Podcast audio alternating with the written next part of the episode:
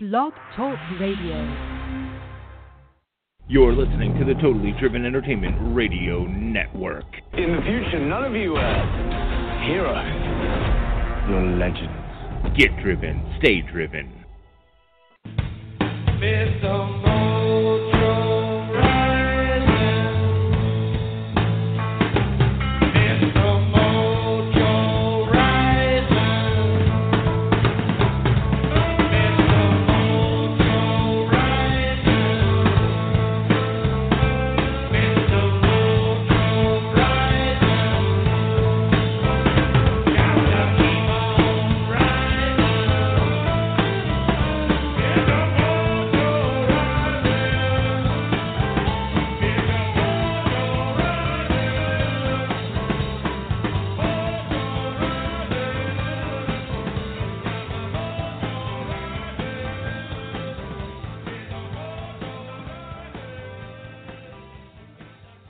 Good morning, everybody, and welcome to the Mojo Sports Show. I'm your host, Mr. Mojo, taking you through the world of sports today.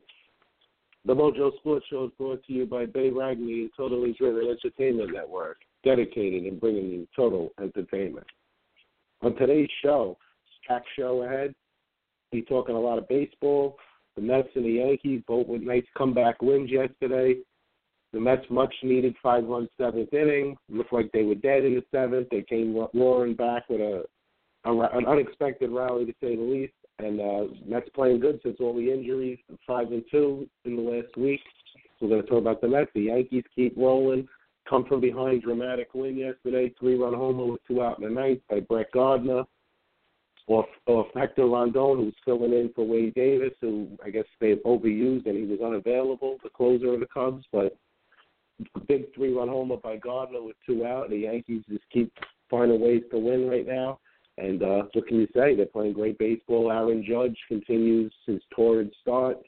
And uh, so we're going to go through the Yankees as well. We're talking a lot of Mets Yankees today. We're going to be talking some, obviously, later on in the show, we're going to be doing some hockey, Rangers. Mr. Berger is going to join us. We're going to talk some Rangers Senators, and then we're going to go over the rest of the playoff series. Rangers, even in the series up the other day, 2 2 with a big a big a big convincing win. So now they go to Ottawa today at three o'clock to try to grab game five and then come home to try to wrap it up. But it's gonna be a big uh, a tough game five today. So I'm gonna preview that. We'll also talk about the rest of the series, including just a crazy game last night with Anaheim down three nothing, coming back, getting a controversial goal with 15 seconds left, and then winning in double overtime, four three, and a goal by Corey Perry. And we're also going to talk, you know, Penguin, the the Blues stayed alive uh, last night, winning, so it's three games to two Nashville now. And we're going to talk about the Pittsburgh Washington series, which Pittsburgh's on the verge of knocking out Washington yet again. Crosby been out the last game. Got hurt two games ago. He's out the last game with a concussion. They say he's full practice, so I'm not sure if he's playing game five. But we'll, you know, get an update from Mr. Berger on that today as well. And Ovechkin moved to the third line today, which is uh, in, the, in game five, which is is really a real surprise. So we'll talk about that. We're going to talk about NBA playoffs. Obviously, the Cavs keep on rolling. They're up three games to nothing now. The Warriors up two games to nothing. The Boston Washington series has just become a, an all-out brawl. And the other day with Kelly Oubre and Kelly Olynyk, and the big fight that happened there. So a lot of bad blood there. It's two games to one Boston. We'll, we'll talk about that one. And uh, San Antonio last night, the big road win in Houston to go up 2 1. Harden with 43 points in a losing effort, but Aldridge really stepped up yesterday. So we're, we're going to go over that game as well as a big win. The Spurs, interesting enough, the Spurs are 25 and 2 when Aldridge scores 25 or plus points in a game, and he did that yesterday. So big win. Needs to step up with Parker's injury. So big win for the Spurs. We'll talk about that. We're going to touch on some final draft stuff as well later on in the show. Go over some, uh, you know, some final notes of the draft, what teams still might need, and there's still their holes after the draft. We'll run through that. Also, going to touch on the fight uh, tonight, Canelo and uh, Chavez tonight, a big, a big fight. Uh, last week, I want to talk about last week's fight, Joshua and Klitschko, which was a great fight, and then this whole ridiculous thing with this Mayweather McGregor stuff. I mean, listen, you know, this fight ain't gonna happen. I I mean, if it, even if it happens, if it's a boxing match, Mayweather's going to destroy McGregor. The only way it even gets interesting is if it's in the octagon, and then McGregor's probably going to beat up Mayweather. Mayweather will never go into the octagon with, with McGregor. He would. He just don't have the guts to do that. And and in the boxing ring, McGregor don't have a chance. Everybody thinks McGregor has a chance in the boxing match. I don't even know what they're thinking Mayweather will completely destroy McGregor. This is all about money. It's a money grab. So we'll talk about that as well. And the Kentucky Derby, we'll, we'll brief on the Kentucky Derby a, a little later as well. Some big things in the Totally Driven Entertainment Network. The Totally Driven magazine is out, and let me tell you, this is it's unbelievable. You know, our you know our, fearless leader Bay Ragney got us now a Totally Driven Entertainment magazine out. Rachel Lauren is on the cover and has great articles in there, including one for me, my MLB predictions, 2017 MLB predictions is in this magazine. It can be found in, in Philly. They're selling it. I'm going to get some copies. I'm sure there's going to be copies online eventually.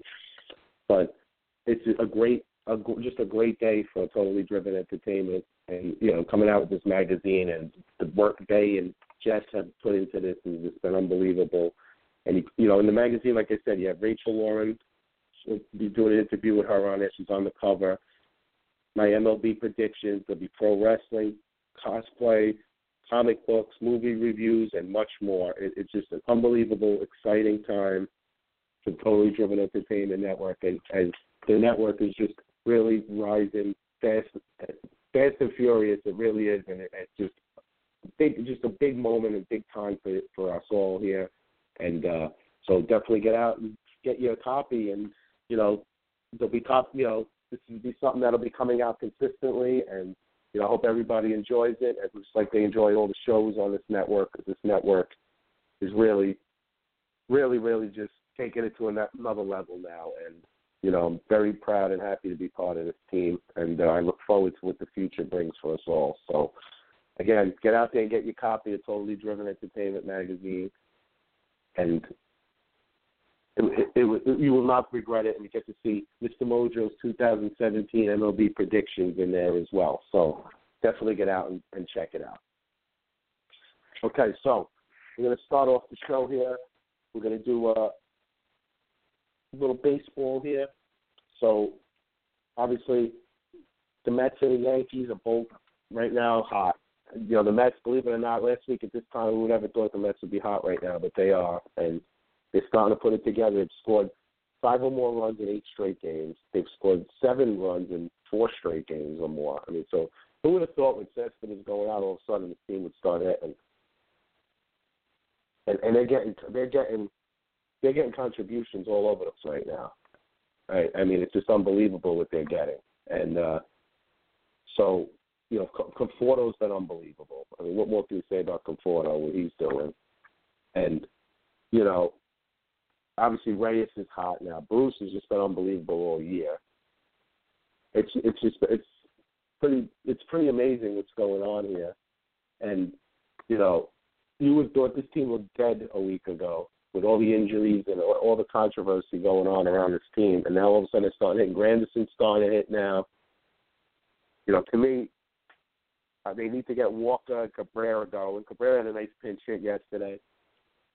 Walker's been hitting a little better, but for the most part, he hasn't been great this year. And you know, if the Mets could just get a couple more of these guys going here, it would be huge. I mean, because you know the pitching obviously without Syndergaard, it's, it's a major blow for this team. Obviously, you lose a guy like Syndergaard, he's irreplaceable. You got Montero in there, who's just, I'm sorry, I'm not a Montero. The guy's terrible.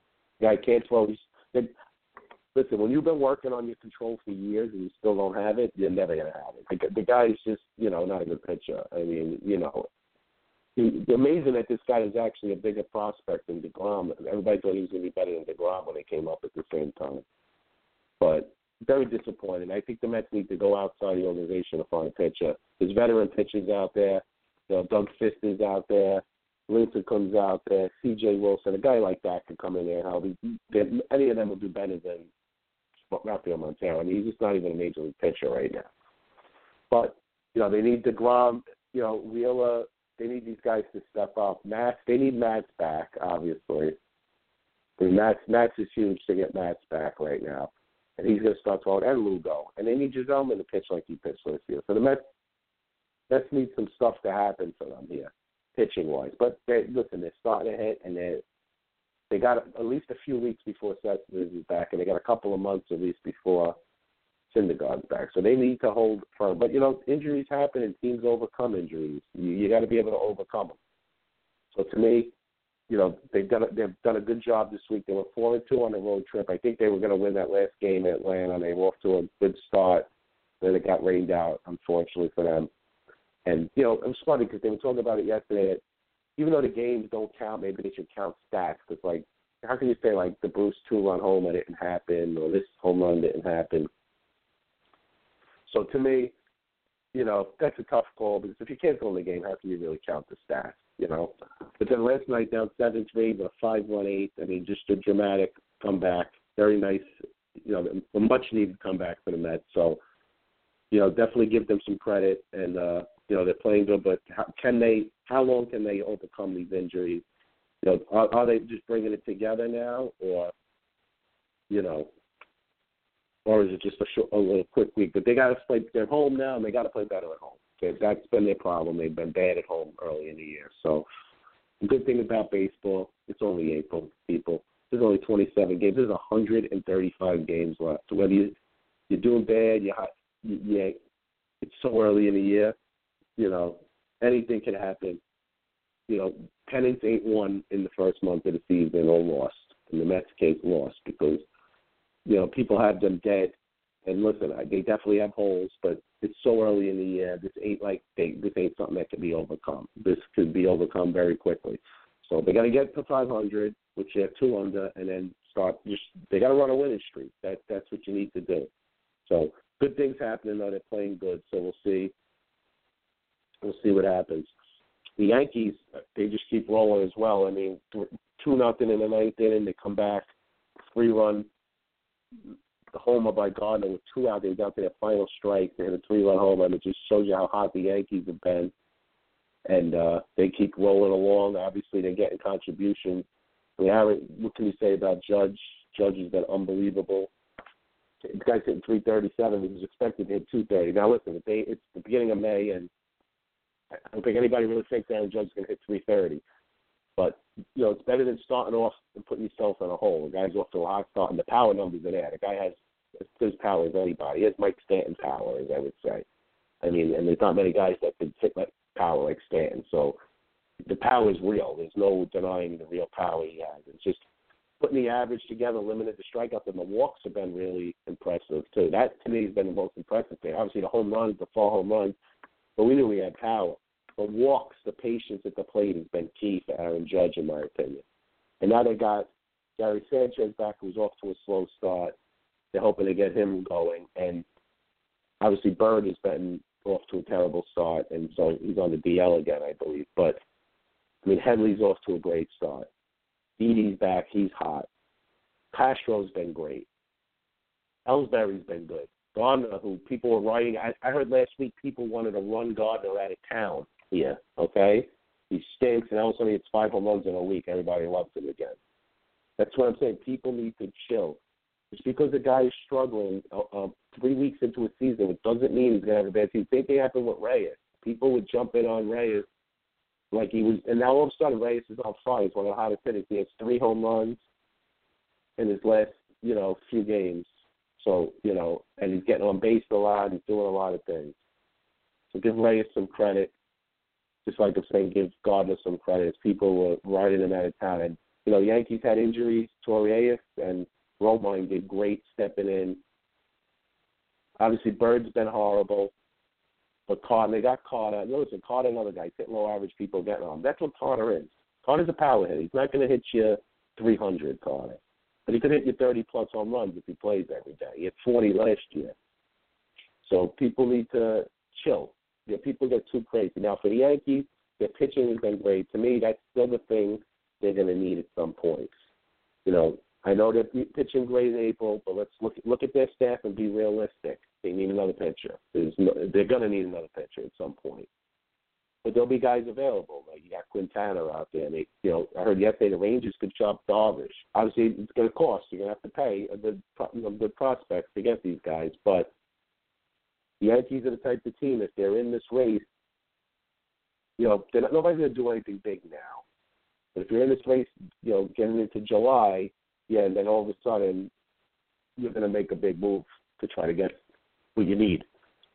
And believe me, all these the Yankees, if they have to, if they're in this race, they're in first place in mid-July. Yankees are going to go make some big moves to get, you know, they're definitely going to go get a big pitcher. There's no way around it. And the bullpen's solid, so you know, you got to be happy if you're a Yankee fan. Definitely got to be ecstatic right now. You know, you just got to hope it. You know, a lot of this maintains. It's April. It's it's early, you know, early May now. So, you know, to me, the the biggest barometer in baseball is like Memorial Day. Like you like to see where you are after Memorial Day to really know. Like you don't want to be ten games out on Memorial Day. That you know. But if you're within a few games, or if you're in first, or if you're within a few games, you're right there. So you know, 18 and nine right now. Yankees are 12 and three at home, which has been key for them. They're really dominating at home right now, so they need to keep that rolling. They're half a game up on Baltimore right now. Boston's four out, Tampa five out, and Toronto just you know they were to such a bad start. They're nine out now, 10 and 19, but they were like two or one and 11. So I mean they t- kind of turned it around now, but you know give them some credit as they they've kind of fought their way out of a, a really bad hole, but they still got a long way to go. In the Central, Minnesota surprised the team. And that's what I'm saying about temper. Everybody needs to temper an early season hot start. I mean, the Twins are in first place.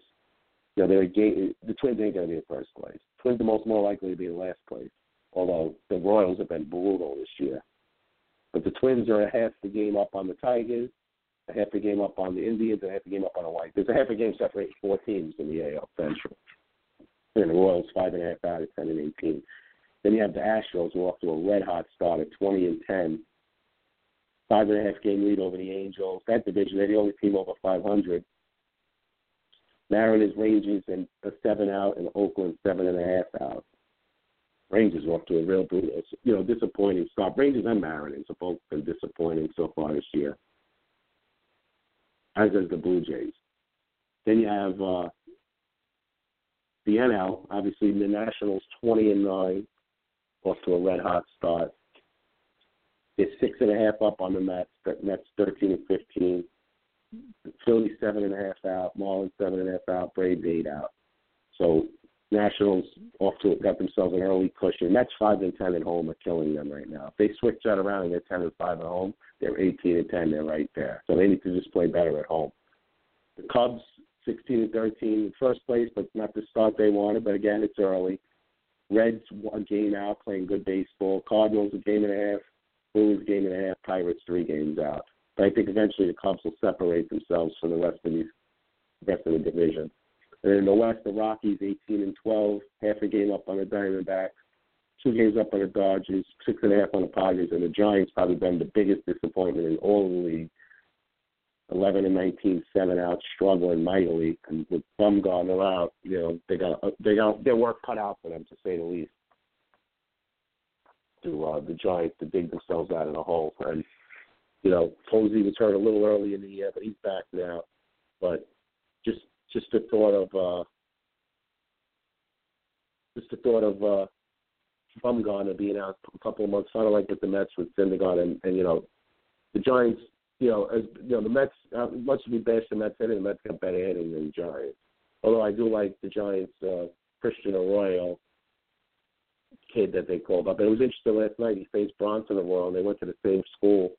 And it was Arroyo versus Arroyo. And the first at bat, he had a home run off of Bronson although Bronson ended up getting the last laugh when he got the win in the game. But it, was cool to see him. Uh, you know, it was cool to it was cool seeing uh, two high school. You know, they made they I made a big thing about it, like two uh, kids went to the same high school facing off with each other. So it was interesting with the same name. So that was interesting. So as we look into uh, as we look at today's schedule in baseball, so you got let's look at some of the matchups for today.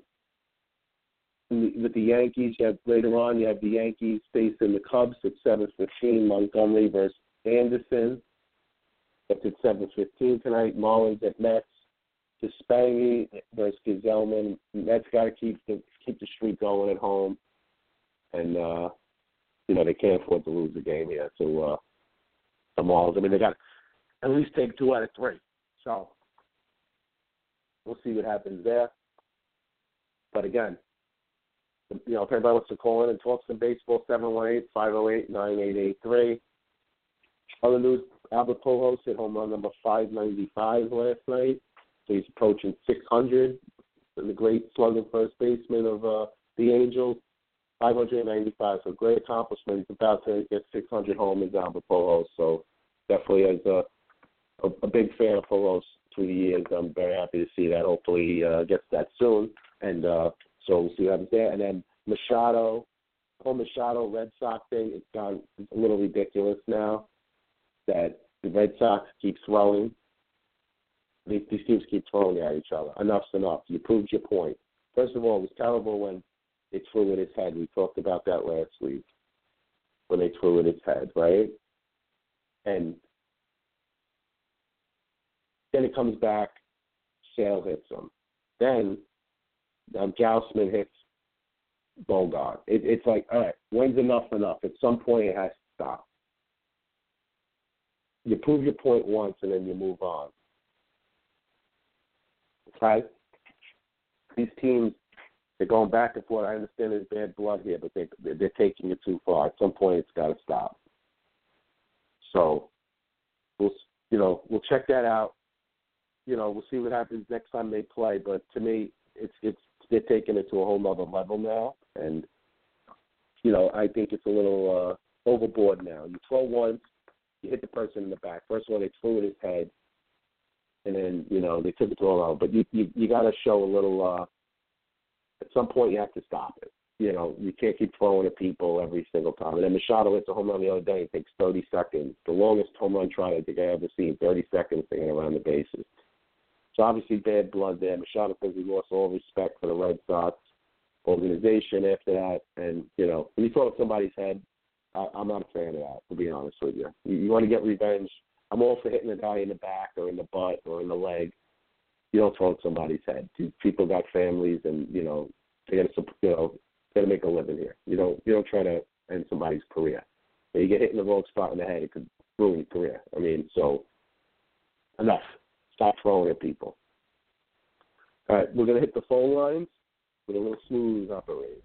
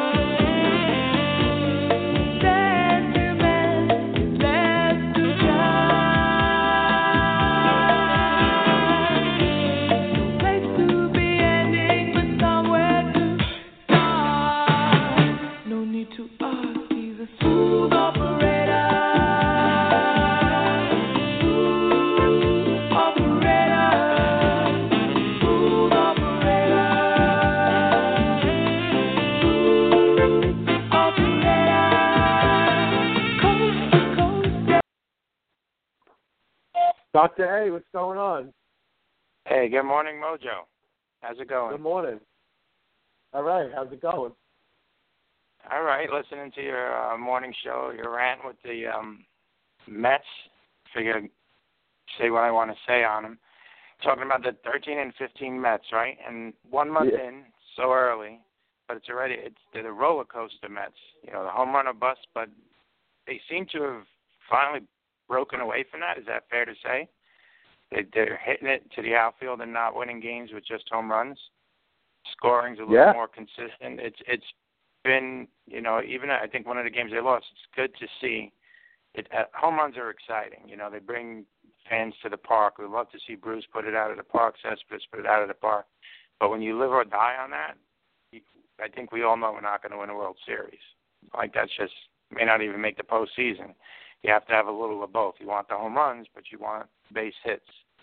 And it's been really good seeing Reyes getting some hits, and even T.J. Rivera getting some hits, and the guy we set for a long time, Conforto, finally playing and looking like what he uh, what we thought he could be once again, instead of a, a platoon type player. You know, facing Yeah, only one lefties. good thing that came out of the set with his injury, right? It was Conforto He's getting, getting him playing time. time. Yeah, I mean he can hit home run, but he's going two for four. You know, I think that's actually more important to get guys in our lineup going two for four than guys I you know agree. hitting home runs. Uh, and when we play in these big stadiums or at Citi Field, but when you when we go to Atlanta and we go to the Marlins Stadium and you look at the schedule the first month, all our division teams, and those are two big stadiums. They're not home. The Phillies is a home run stadium. Looking at Atlanta's new stadium and definitely the Marlins Stadium, I don't think they're home run ballparks. They're par- parks where you can score runs with base hits. Let let your big guys hit home runs there. Let Cespedes and, and Bruce swing for the fences there. Everyone else get on base, and you'll score more runs. And I think that's what we're starting to see. Yeah, You know, I the- agree. And what was nice was that 16-run game the other night, and they didn't have one home run out of 16 runs. That was nice to see, you know. Yeah, I'm real. I'm really hoping it's a, a turning point. You know, where the team wakes up a little bit, and everyone doesn't have to have an uppercut swing going for a home run. You'll you'll win some games like that, and, and it maybe puts the wrong vibe in the ball club and you know in the clubhouse, where the, everyone's got pressure to put it out of the park, and you don't need that. You know, you Yeah. need men on base when Bruce hits a home run. You need men on base, and we're doing this without Cespedes, but you want men on base when Cespedes hits a home run, and then let everyone else get their ten home runs. Exactly. I, I think that's the formula for the Mets to have a successful season. You know, a little frustrated that they're two games under 500 and the Nationals at 20 and nine, even though we're six and a half chasing them. Clearly not insurmountable, right? But you just got to watch. no, not at that. all. We, we're once again counting on what the Nationals have done for us the last two years, and that's kind of hit a slump, Yeah. right? And, and let you know, the division and the Mets catch up. The only thing to me is the difference is no Cespedes and no Syndergaard for an expe- extended period of time. You know, that's the worry here. I They, think they can look know, in the mirror 13 for that one, right? Yeah, exactly for both. But at thirteen and fifteen, like and when they were like ten and fifteen or not eight and thirteen, whatever they were, it felt like it was getting late fast. But you know, in reality, right, we still got Mhm. five months of baseball left, right? So there's a long way to Right. go. They have to look at it. They had a bad April. They had a really bad April. They played under 500 ball. The Nationals did not. You know, and they put themselves in a little hole. And and really, the Mets, the Marlins, the Phillies, and the Braves are all about the same. Right? They're within a game or two of each other. I don't think in the long run they're the same club, but for that month of April, the Mets are going to have to look at themselves and say we did no better than the Marlins and the Braves, and even the Phillies. And not you know, really. they had, one they had one of the easiest schedules the first month. The Mets they played a lot of games against the Phillies, the Braves. So you know, by you know by ranking schedule ranking, the Mets should have gotten off to a better start. But maybe the Mets aren't, unless the Mets aren't that team that we thought. That's the whole game, right? So Right, we're, But- fi- we're finding out. Yeah, I look still at May, think and that, like, I still think this team's a playoff team. I, I think if they get healthy, they're a playoff team. Whether it's a wild card or whatever, I still, I, you know, it'd be a real Mhm. disappointment if they at least didn't get a wild card. You know, wouldn't you agree?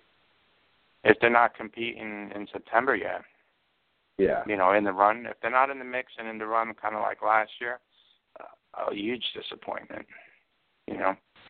And you know, a little weird how the scheduling went. You know, first your whole division. Now I'm looking at Maine, Giants, Brewers, D-backs, Angels, Padres, Pirates, Brewers again, completely away from our division after this Marlins series. Yeah.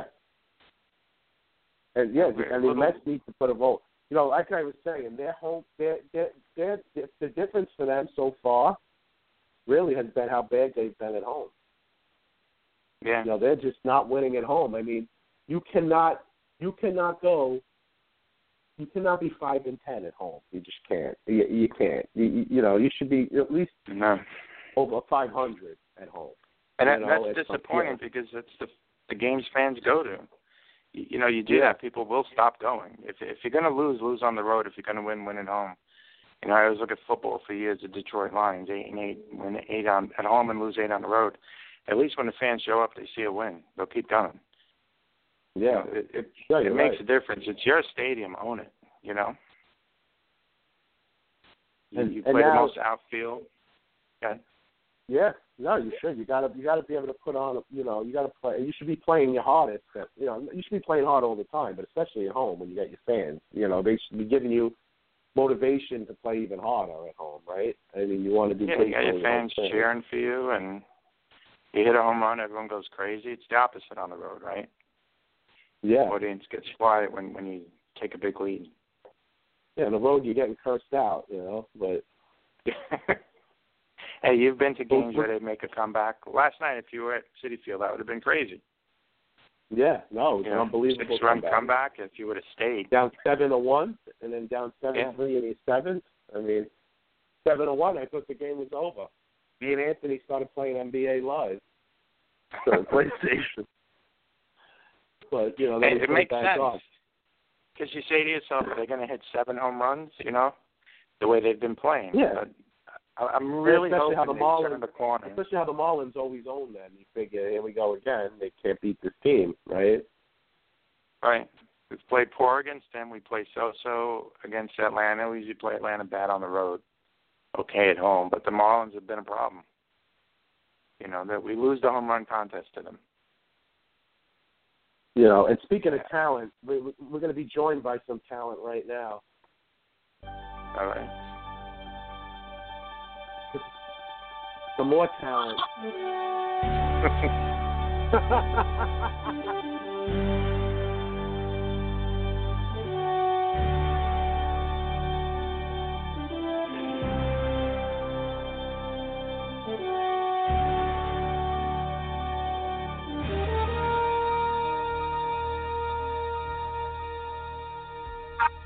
What's up, Pat Man? And I got to say, is there any more talent on a call than Mr. Mojo, Dr. A, and the Pat Man? I mean, that's three. That's talent right there.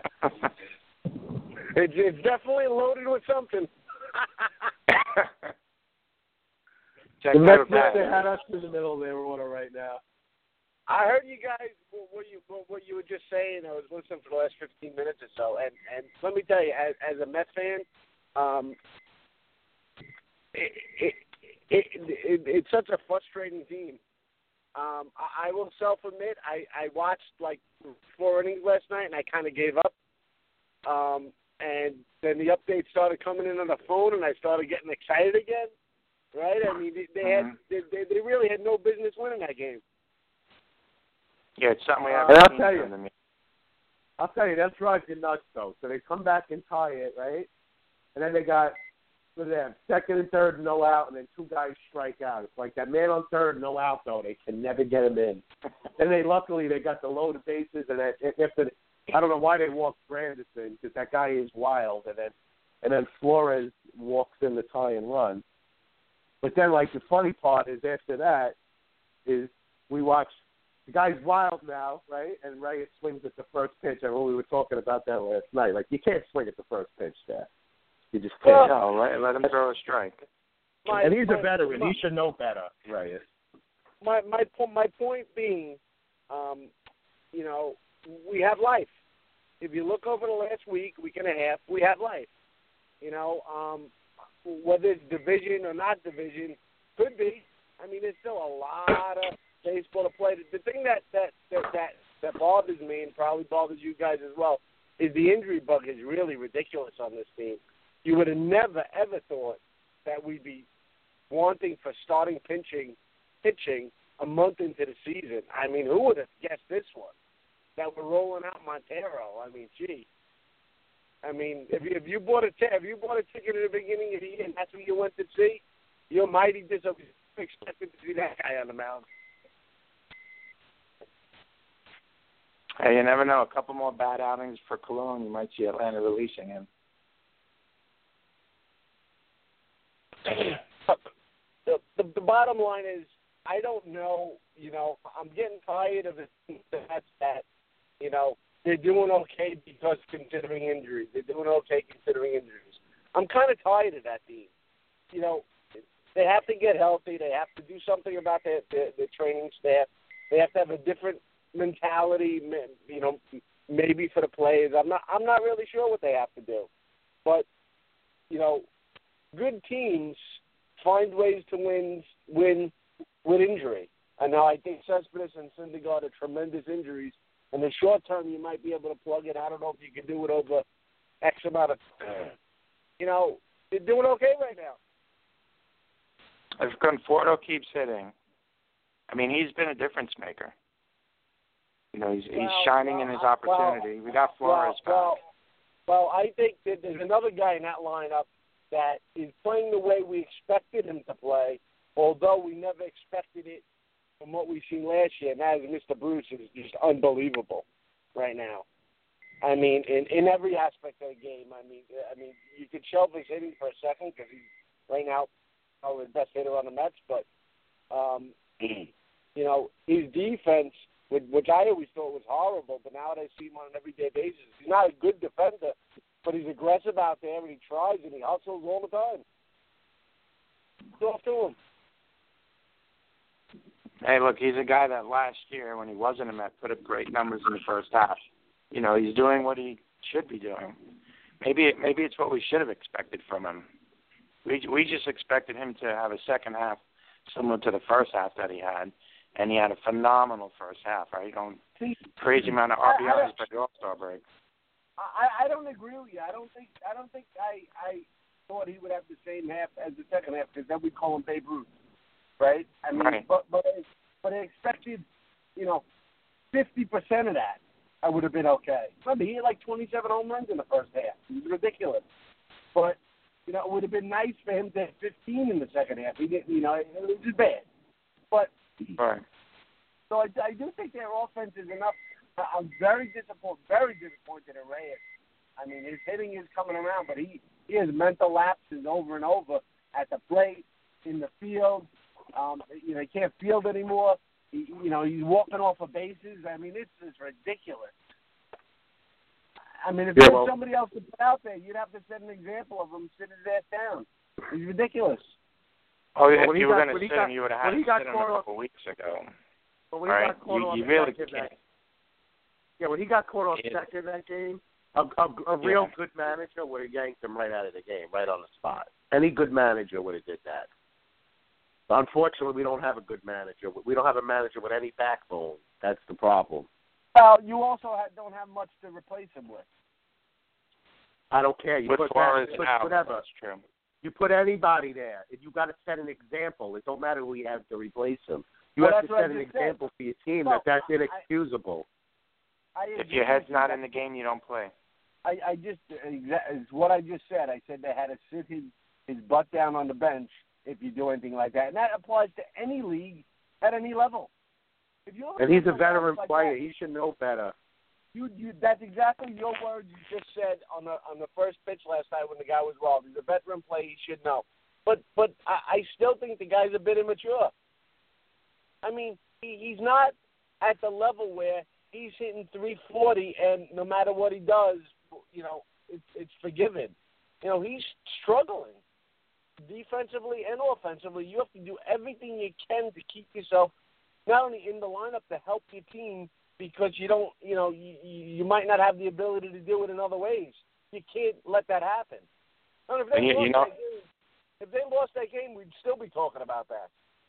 Yeah, the the problem is he should have been benched a while ago, and to bench him now, I think he'd hurt the team. Like he, he's coming out of the slump. I think that's pretty clear. He's getting on base. What does he have? A six, seven game hit streak. He's on base. Uh, like, I think he had one game in there where He's he even higher. but he's like 14 or 10 games, you know, not in a row, but he, you know, like like 11, ten out of eleven Yeah. games he's gotten on base. Yeah, something like that. So it's like his bench time came and went, and Collins just didn't do it. He wasn't hitting. He wasn't fielding. You know, him and Granderson, and we just don't sit guys that hit bat 150. We just Well, let him keep playing. I- it, it, that time came and Well- went. Now that he's turned the corner, I, I would say you you can't bench him. You know, it's, it was a missed opportunity. Should have been benched. Should have been yanked out of that one game. But now that it's a lost opportunity. This is Collins' what- thing. You you play a guy through a slump. What do you do with the Grandy man? He's going to make it tough because he's not going to bat 150 for me. I, I don't I don't see him doing that. But as long as Cespedes is out, it's not an issue. The, the issue is when Cespedes comes back. Well, I don't think there's an issue. I think he has to sit.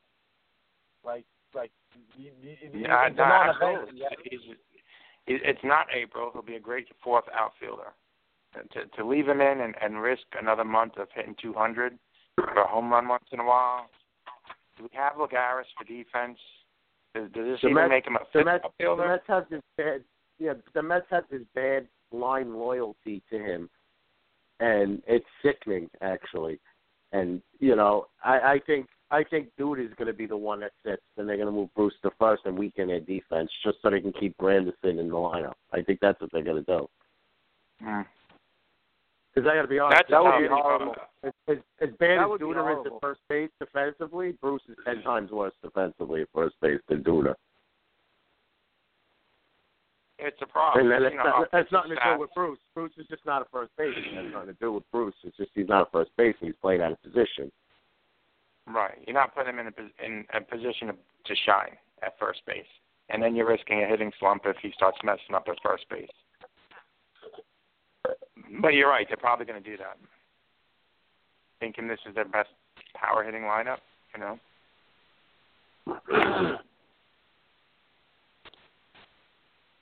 But I, I don't know. What I'm you kind think? of done with Duda. Anyway, I'm done with. I'd rather see uh, Dominic Smith play and Duda just get traded. I, I know he'll offer something when he comes back, but I'm I'm done with him. He'll never play a whole season.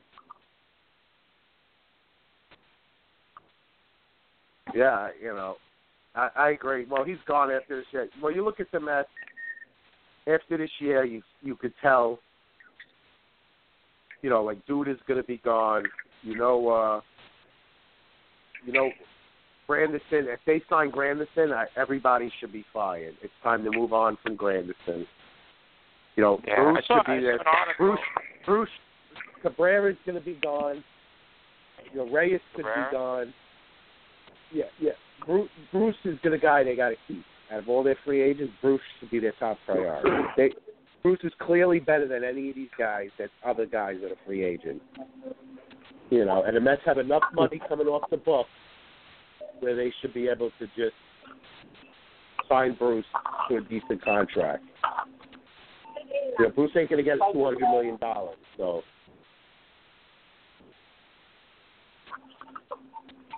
You know, personally, you know, if, if if the problem is with the Mets, you always got to worry because they're so cheap. You always have to worry. So we'll see. We'll go see what happens there. But the Mets need help. They need to get healthy right now. They're playing good. They're, you know, they're starting to play better. Five and two in the last seven. But you know, they got to sit like you said, they're going to have decisions to be made. And I don't know, just switching the pitches for a second. Do you guys agree with me that Montero just ain't a major league pitcher at this point? I mean, he's just not. He's not a good pitcher. No, disappointment. It's the same Yeah, thing every I am- time. The guy, the guy can't throw a strength. I mean, it's the same thing over and over. Is it more a matter if he was our best option as opposed to a different minor leaguer? He has some major league experience, and he's going to have a short window when other guys come back, and Lugo come back. Yeah, well, the Mets won't even call up their best hitting prospects, so they don't have any pitching prospects like this anymore. I mean, all their pitching prospects are in the majors already or hurt. But So that's why we're seeing Montero.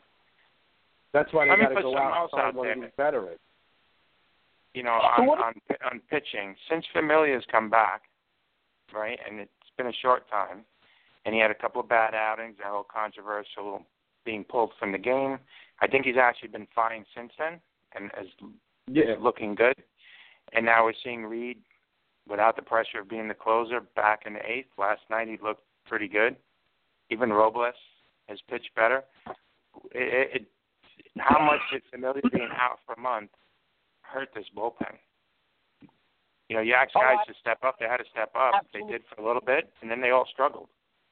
Absolutely. I, I, I don't even think that's a question. I think that's a great point. Well, I have a question for you guys because we seen something a couple of days ago that I, I think was a little unique that Collins did. One of those wacky things that ended up working out, but where he put uh, a Reed in the seventh inning instead of the eighth, and he had some words in the dugout with Reed. Uh, you know, a- after he came out of the game. Yeah, I actually guys- found out what that was. So Reed, first of all, he put Reed in in the seventh because the four, five, six hitters were up. So he was putting them in against the better hitters. It was a four-run lead at the time. So Hmm. that I really don't. I don't really. He was trying to keep it at four right there. So I, honestly, I really don't think that was a bad move. Reed actually wasn't mad at him. Reed was actually mad at himself over a couple of pitches he threw. I read, I heard after the game that that they said. Oh, I, Reed was I didn't hear mad at the Okay. He Yeah. Looked, he looked so Reed was bad. actually mad at himself. at Yeah, no, he was mad at himself because uh, he, he hung a couple of pitches. Luckily, it didn't Yeah, hurt it's- him. But It's a, you know, I almost think of a bullpen as like individuals coming in at certain times, and you don't see them as a functioning unit. But now I'm seeing them as a unit. Times where Blevins should pitch, or Robles should pitch, and Reed and Familia should pitch, and and I'm really thinking Familia being out and his suspension hurt their April badly. yeah, They, they survived about a week without him, and then it was really crumbling down with it. pen looked horrible. You know, even down to Reed. They, they could not, you know, hold the lead. Everyone's just giving up hits and runs. Familia's back a little bit, and I'm seeing the pen as a unit turning the corner. At least Reed and Familia, and possibly Robles. I'm almost like saying it. And then if you can let Salas rest a little bit, maybe he'll return to form. Well, look. yeah. Fam- uh, Familia so took much a, a couple of weeks to get back into form too. Like he struggled when he first came, but that was so more much better. rough. There's so, there's so much better with Familia in the game. It's not even funny. You know. But but here's my question to you guys. And uh, you might think this is an interesting question, but with the Mets' current pitching staff, so let's just say um, you got Harvey, you have DeGrom, you have whoever in the fifth hole. Let's say Matz comes back, right? You have Wheeler. So so let's say Montero, Wheeler, Matz, Harvey, and, and DeGrom. Where do we rank in the National League, pitching wise? Well, you're not going to see Montero. You'll see Gsellman or Lugo over Montero. Once those guys get healthy. Montero will be back in the minors. But I'm saying currently. So, or you can flip Lugo for Matz. Let's say one of them continues to have issues. Where where do we rank starting pitching wise in the National League? Well, it's hard to say because right now Harvey's not Harvey, and you know, right now we don't Yeah, rank high at all because No, you know, where, do we rank. Harvey? He'll never be the dominant pitcher he was. Will he be a winning pitcher? Can he pitch well enough to win games? Like, where do you think he's going to land over the course of this season? He's definitely in a transition of you know his pitching style, and I think he accepts it, which is a big, big plus. Some guys don't want to accept that. He's not trying to throw 98 every single pitch anymore. But is he a, a good third pitcher? He's not a number one guy, clearly. Is he really? The question comes down: Is he worth having for the next four seasons? I mean, well, He's listen, gonna- he's only got this year and next year, and then he's a free agent. So we only got him for two this year, only two more years. Mhm. But uh, I mean, I think he could definitely be a good. I think he could definitely be a number three. The problem is, uh, you know, like you said, he'll never. I don't think he'll ever be that number one again. But I guess you know, if you could get make if he could be a good number two, number three, then it's he still could be a very good pitcher. You know, so but he needs Right. to reinvent himself. You know, guys like Pedro Martinez and Johan Santana, you know, these guys reinvented themselves when they had arm issues later in their career. Obviously, Harvey's Even Cole, younger right? than those guys were. Yeah, hmm but Harvey's Yeah, but younger you're than those guys were. about you're also talking about all time greats. You're talking about guys No, were but we're just talking about guys that are having Thorough. no, but we're talking about guys reinventing themselves off an injury, though. You know, yeah, but you're all Clearly, Harvey got to do that. you know, Pedro Pedro's an all-time great. Santana's not an all-time great. Santana. Santana was great for a couple of years. Santana, he was great for a couple of years, but he's not an all-time great. Pedro's an all-time great. Pedro's a Hall of Famer. You know, Santana was great for a few years. You know, with the Twins especially, but you know, he Mhm. wasn't he, an all-time great. You know, so I'm just if saying. Harvey's to have know, longevity Harvey, when league, Harvey, when Harvey was on top of his game, he was a dominant, dominant number one pitcher, right? Mhm.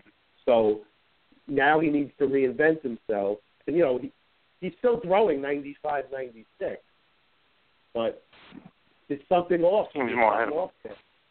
Yeah, he's more. The ball's not moving the way. It's just, he's not the same pitcher. yeah, it's you the know, ball and movement. it's- On this particular club, he's the best you're going to be is number three because Syndergaard and Degrom. If they're healthy and they're Yeah. playing, uh, he's never going to. I don't think he'll ever surpass what they can do, barring them getting hurt. You know, The a, problem a series. also is, yeah, the problem also is, is that we need, you know, when, when you lose a guy, when, when you lose a guy like, you know, Syndergaard, you need guys like Harvey to step up. And you know he had you know, he's gotten creamed the last two outings, right? So I mean, although one of them wasn't Mhm. really his fault that they told him he was pitching two hours before the game started, but you know, Both of those games are versus Atlanta too, right? yeah, Yeah, that's something to consider. And then Degrom struggled against Atlanta too. So maybe Atlanta just the hitters have the Mets number too. You could think about it that way, right? If you know, Mm. Oh, they're catching the pitches. You know, what I'm saying something's tipping from the way we send it from the dugout to the catcher to the pitcher. Drives me crazy a little bit. You know, Ron Darling was It- talking about that. Every single pitch comes from the dugout, and like in his day, you know, you worked it out between you and the catcher. The you know the coaches trained the catcher. The catcher had the game plan, and you just shook off pitches, yes or no. And sometimes they'd go all four, and you're not on the one you wanted, but it was your pitching and your game. And and the way the Mets and a lot of teams are doing it now, it's it's almost like the quarterback that called his own plays, and now they don't. And he said the difference is quarterbacks have that microphone in their helmet. you know, not calling their own plays, but they're talking to them the whole time. Pitchers don't have that, and you're trying to send it in from the dugout and let the pitching coach own the game. I, I don't, I don't know if I like the game turning that corner. I think what makes players great and catchers great, and a Gary Carter and a Mike Piazza and a, and a Molina, is their ability, you know, to call a good game, not not to have it called by the pitching coach, I agree. and and and, and to be dependent on shrugging off, you know, pitches and and it it's just an added step, and it makes it's twice over where they can steal your signs. And that's what You know, there's that that that part of it too. I'm not not a fan of that. And now, you know, d'Arnaud, who again was finally showing signs of life with his bat, again, now he's hurt again. It's like another yeah. guy you, you can't rely on, right? And it's just Now know, he's out for a bruised hand, right? And then the second time with the bruised hand. Yeah, I mean, he got hurt throwing the ball to second. He hit the guy's bat. I mean, this guy is just accident prone. Some guys are just prone to it, and he's obviously prone to it because that's those are things that happen when you're accident prone. I, you know, it's like there's no other excuse for it. I mean, the guy just stepped up to throw the ball to second, and he threw his hand and he hit the guy's bat in front of him. I mean, it, you can't make Mm. it up, and you just can't. You know, so it's it's The the it's frustrating. him It gets frustrating. when when he's healthy, I think he's our best catcher. And it comes down to exactly what you're saying. The guy's just never going to be healthy, and you need consistency with your catcher and your pitchers. They, they, there's you know something you know in this game with all the good teams and all the good pitchers. They have catchers they like. As much as they may like d'Arnaud and the ERA is down, he's not going to be there for the whole season. To be your number one guy at this point in his career, it's it's a tough call they made in the off season to go with him. He had a good spring. Every time it looks like he's starting to hit, he gets hurt. You know, and how much can Rivera play every day? And then we're looking at Plawecki as the backup. You know, Rivera went two for four yesterday. I don't expect that from him long. You know. That's the thing is Rivera calls a great game, but right, but he's not going to hit enough to. You know, if you play him every day, he's going to be hard. You know, his hitting is going to get exposed. He's going to wear it down. You know. he, he's he's like a bigger, older catcher. You know, I don't think he's a starting catcher in this league anymore. You know, hopefully he can step up a month, and then d'Arnaud can come back and hurt again, and he can step up again. well, yeah, Maybe. exactly. I mean, they didn't address it in the off season, right? Yeah, there was a guy out there, like I mentioned, the whole off season. Wieters Washington got him, and now he's tearing it up for Washington, right? So Mets Mhm. missed the ball there. They, they clearly had an upgrade, and they just were too cheap to go get it, you know. And that's the frustrating part about being a Mets fan, you know, Right. because there's, there's things out there that improve, and it, it, money is always an obstacle for them, always. And it should, good teams, money is not an obstacle for good teams. Not. Right. They, look at it like it's Do you think the Yankees? okay you think the Yankees? You think the Yankees would blow a chance of getting better because they don't want to spend a few million extra bucks? No, that would never happen with the Yankees ever. You upgrade a position if you can. Yeah, and it was a clear, I mean, a, a monster upgrade. You're you're not even talking about a little upgrade. You're talking about a major. And I'm not even just talking Right. about the hitting. He's a way better hitter. Defensively, it's just a big upgrade. The guy just had to call a game. He's a professional catcher. Right. You know, when Yadier And not- Molina not ain't that old, knocking right? the Mets door down, you know, when Mets ain't getting Yadier Molina, so you know. But no, if you look at the team now, obviously they're getting good contribution out of like T.J. Rivera at first base. But how long is that going to last? He's not a first baseman, right? So, you know, he's giving them good offense. He's hitting. He, he, I'll give him that. He can, he can hit. He's always hit, right? But you know, the other day, like when he dropped that pop up, you know, you're going to get that at first base. You got guys out of position. You're going to get these mistakes. You know, hmm obviously it didn't hurt them because they were winning 16 to five when he did it. But it's just a point that if it happens in a one-run game, you know, personally, the move that I think they should make that's being talked about is moving Reyes back to short and Cabrera to third. It makes sense on so many levels. One, Reyes ain't comfortable at third base, he's, and he is comfortable at shortstop. You can see the difference. You could see it And- yesterday. And Cabrera, his knees are shot. The guy gets hurt swinging, gets hurt running to first. The guy is always grabbing his legs. I don't know if you noticed that. He's always hurt. That guy. Yeah. I've never seen a a thirty year old guy that he's got chronic leg problems like this guy. So he did great for us last year. He's not doing good this year, and he looks terrible in the field. If you put him at third base, it takes less wear and tear on his knees. You don't have to range as far over. It makes sense on so many levels.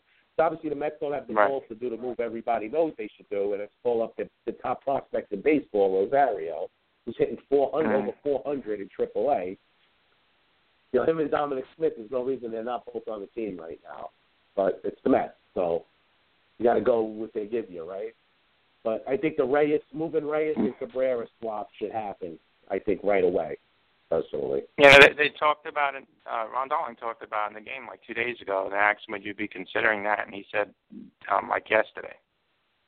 He was basically saying it should have been done, and see what happens. Yeah, So I mean, the- you the could see the thinking there is difference in the same. Reyes shortstop, right? You could see the complete Mhm. Reyes is way more comfortable at shortstop. You know, it's his natural position.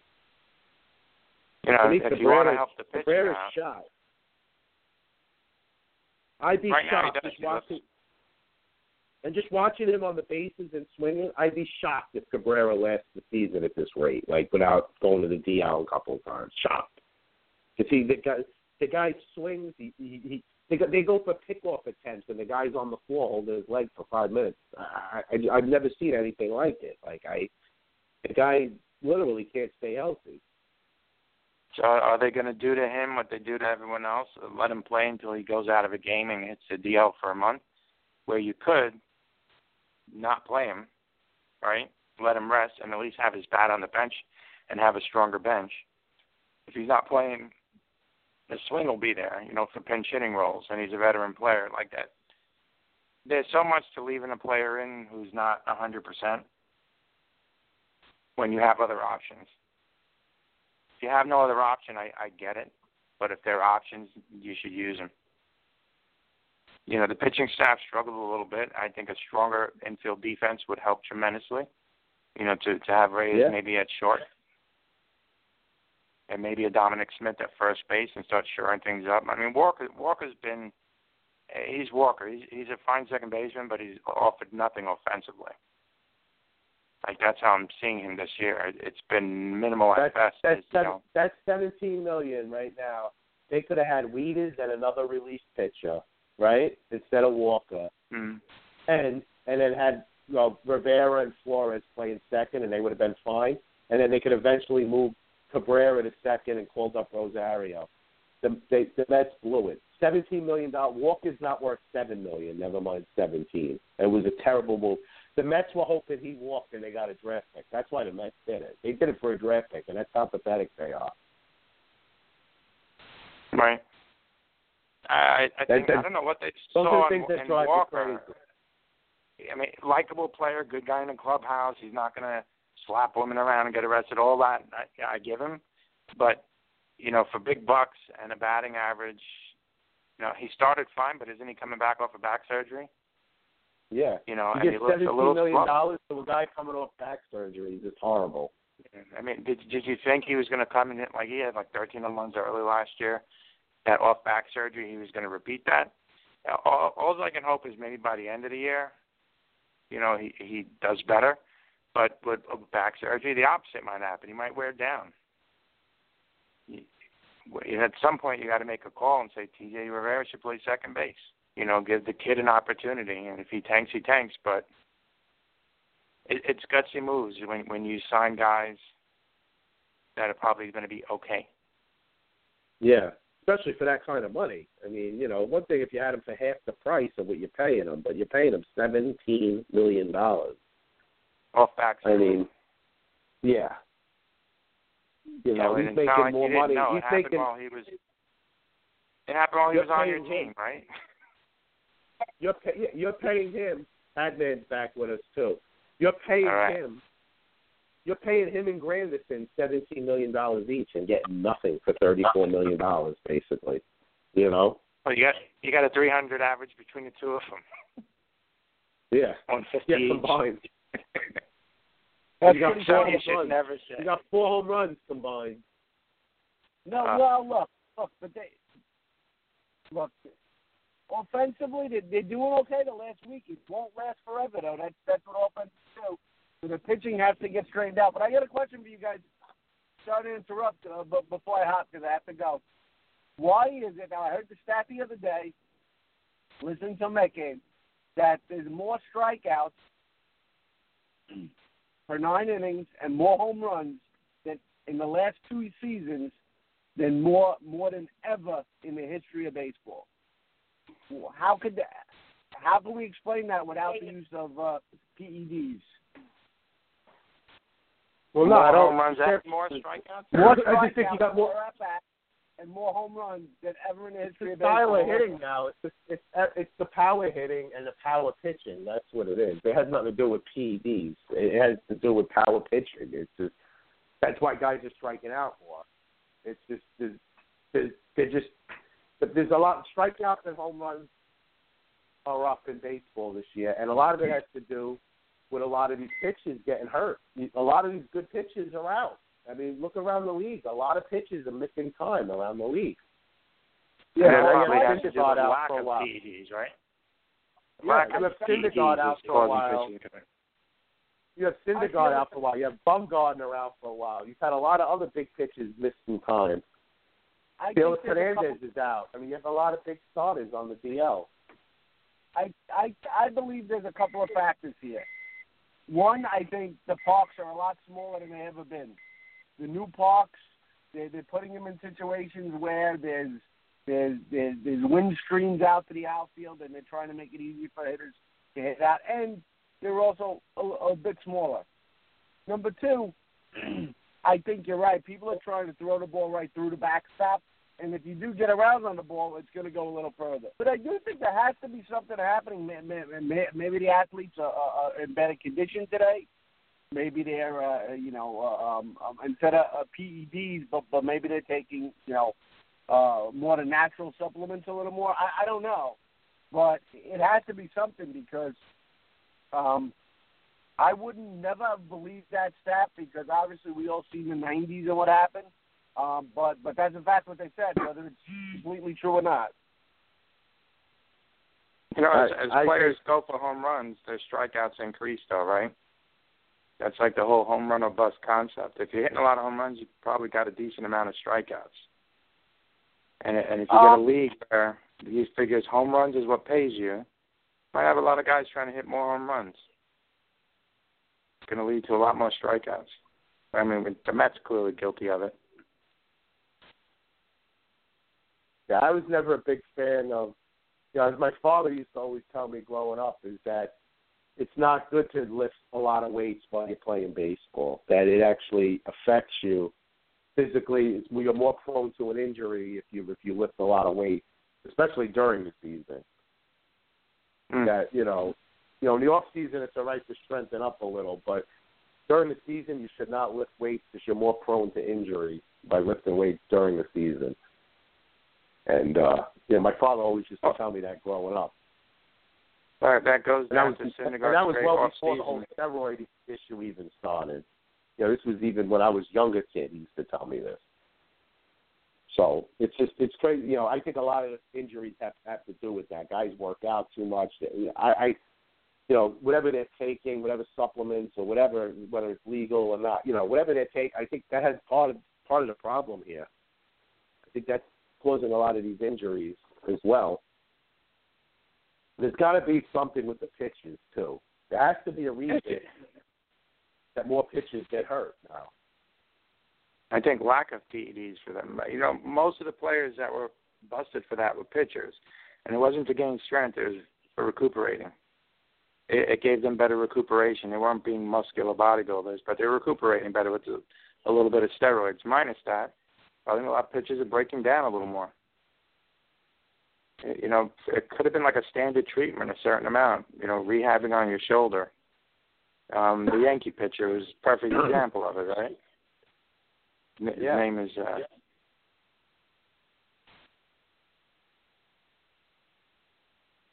So Clemens, you're talking about? no, no, not Clemens. Edit? Clemens. Yes, Yeah. he said he, he he took them, but it was just more for, you know, rehabilitation. Well, you Yeah, know how I feel Clemens- about that. Pettitte, Pettitte's a fraud. Okay. Anybody who believes Pettitte is a Yankee homer. Okay. Anybody who believes somebody when they say they only did it once is full of shit. Okay. And you know me, I've been one of those that said I don't really. It doesn't bother me as much as it bothers other people about the guys that took steroids because everybody was doing it and it wasn't illegal at the time. But Right. Pettitte is a fraud. All right. Don't come out A, here. a little hard to blame players. Hard to blame players when it wasn't illegal. You know. Yeah, exactly. And I have no problem with it. I think Bonds, I think Clemens, I think all these guys are Hall of Fame players, and they should be in the Hall of Fame. A Rod, they should all be in the Hall of Fame. They probably won't. I think they'll eventually get in, probably towards the end of their term limit. Mhm. But you know, I think they're they're making them pay for it now. You know, let them wait it out. But nobody can let tell me in when they're that steroids made Barry Bonds a Hall of Famer because they did. Barry Bonds was a Hall of Famer well before he took steroids. So, you know, Yeah, I'd agree with that. I- He's a constant 300 hitter, 40 home run guy. The- the- I mean, yeah, what can you say about they can make an argument. Yeah, they can make an argument. It took them from forty to sixty homers if they want, but you know what?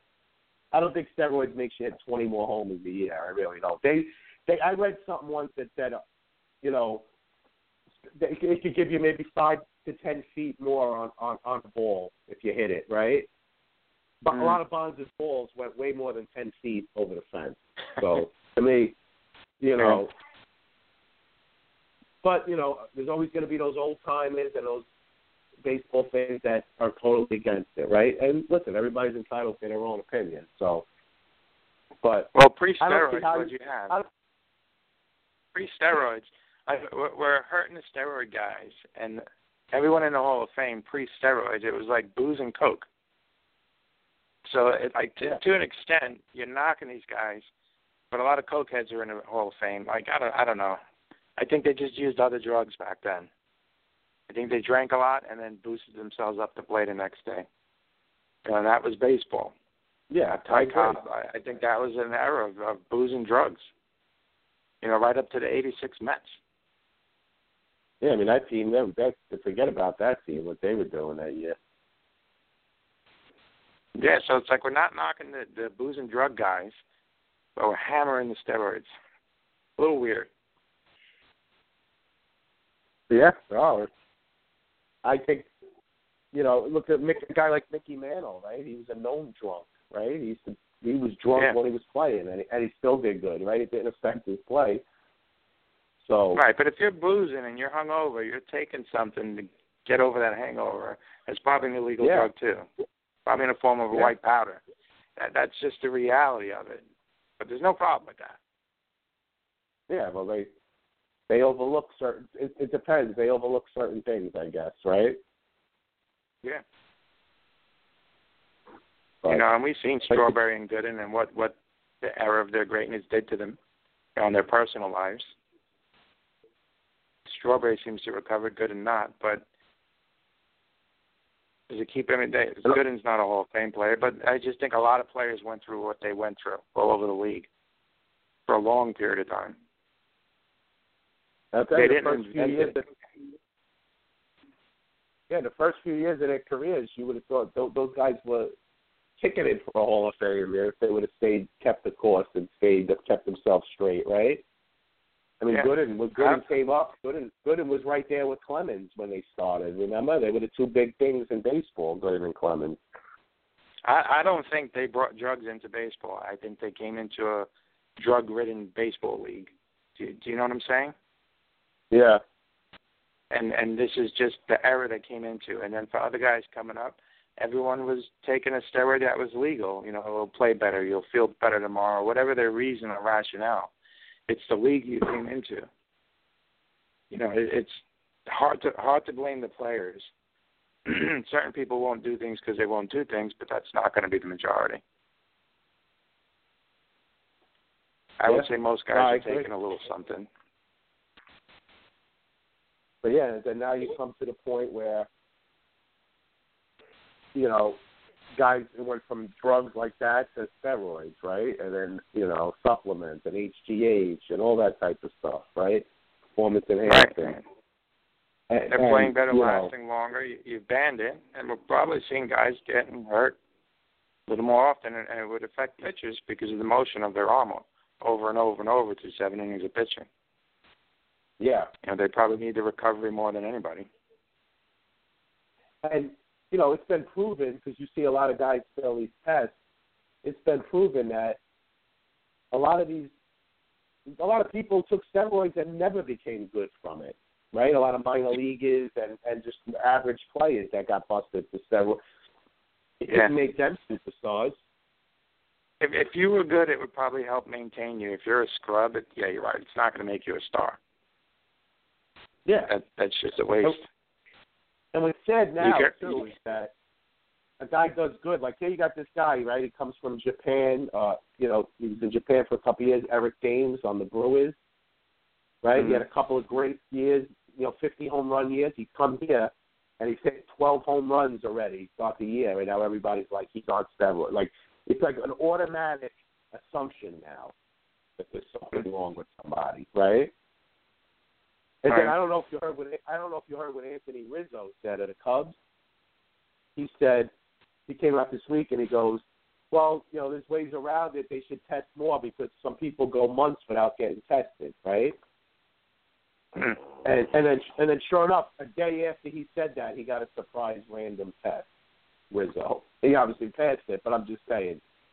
So there's there's something missing here. Uh, you know, I'm missing some. Something's missing here. Uh, you know, there has to be something. Yeah. Do you think is there definitely every player in the league clean right now? I doubt it. I'm sure there's guys sneaking some shit in there right now, and obviously it's true because look, the guy on the Pirates, Starling Marte, one of the best young players in the league, just got suspended 80 games two weeks ago, and he's out until July now because he got caught with it, right? Right. So it's it's a fine line of who's doing what, what are they doing? Is it really making that much of a difference? You know, I I just I you know, it's like when are we just going to move past this and just start enjoying baseball again? I I think yeah, we should be already. The league's never going to be 100% clean of every. Yeah, there's guys still drinking and doing coke. I'm sure. You know, no matter how much your life spirals out of control, or does or doesn't. It's a part of life, and for these guys, maybe more so. It would be Yeah, nice to see the league move on from it. You know, and and the need for the PEDs for pitchers, it it tells you there's a certain wear and tear on every pitcher in the league. You know, and you want these guys on the field if they're talented and good. So, like, what should they be allowed to do? Stretch and ice your shoulder, and that's it. Yeah, like last, Yeah, yeah. everybody everybody was loving it when McGwire and Sosa were chasing the home run record, right? Absolutely. Save baseball. That's how I always see that. Saved baseball. Drew a huge interest into it. You know, it, it's what what Patman was saying, the strikeouts and the home run. I'm like, well, strikeouts bring fans in and home runs bring fans in. I think guys are going to go for home runs. It's just, it's a fun thing to see. And I, I, be open to saying it was good to see the Mets not doing that. But we all know when Bruce pops one, it's exciting. So that's what is popping, or Piazza in the past, or every team that has the home run hitter, Stanton home run. These things are pretty. You know, it wakes up the crowd. When they're coming to the plate, you get a little nervous. Stan came to the plate in a one-run game. You know, in the ninth or the eighth inning last night. You know, getting past him is an achievement. You're more likely to win. Yeah. That good. You're that exciting of a player, especially in a one-run game or two-run game with somebody on. You know what they're capable of, and you know they're going to do it a certain percentage of time over the season. Not every time, but you know they do it. That's why they're the stars of the league. Exactly. So home run and Stan paid well. He's paid well. It's like home runs get you paid. It's what has kept Granderson around. Definitely not his batting average or his arm, but his 30 home runs have kept him around. Yeah, and the Mets are just going by, well, you know, he's been hard the last two years, and then he gets hot, and they're hoping again. But, you know, at some point, you're 37 years old. That's not going to keep happening. At some point, you're never going to get it back. You know? Right. And and do you let go of him a season too early where he still hits 30? It all depends on who you're benching to play him. And at this point, if you're benching Conforto in the long run, it's probably it's not a good idea. Just say that straight. Conforto should play over him. They they need to know to let this guy develop. And is he a long term solution for the Mets in the outfield? A player you're going to keep? You know, Well- rather than he hits lefties, not righties, and platooning him. He was never platooning. They said this the other day. He was never platooning in the minors. He didn't have a lefty righty issue. We created one when he came up by trying to find a way to get him in the lineup. You know, either he's our outfielder or not. And then are we stuck with Conforto, Cespedes, and Bruce? And there's no face it, there's no real center fielder there. The guy that probably should be playing center field in that case is Cespedes, and he doesn't want to.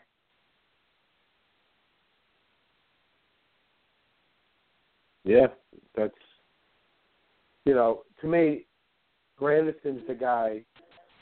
Now here's a guy. There's a good point about Granderson. Here's a guy who's always been a, cra- scrappy hitter through the years, a fast guy, and then you know, he had he always had pow- a little power, but his power obviously got better as he got older. So Right. you haven't heard, you never heard anything about him, right, with PEDs and stuff, right? But yet other guys, when their power gets better as they get older, that's the first thing you hear. Like, you know, And Granny's in shape. I have no doubt about that. You know, the guy um Have we ever seen him come into the league not in shape? He looked fat or overweight. No, no, he's always played plays hard. At some Yeah. point, you just, you know, and he hasn't been terrible in the outfield defensively either.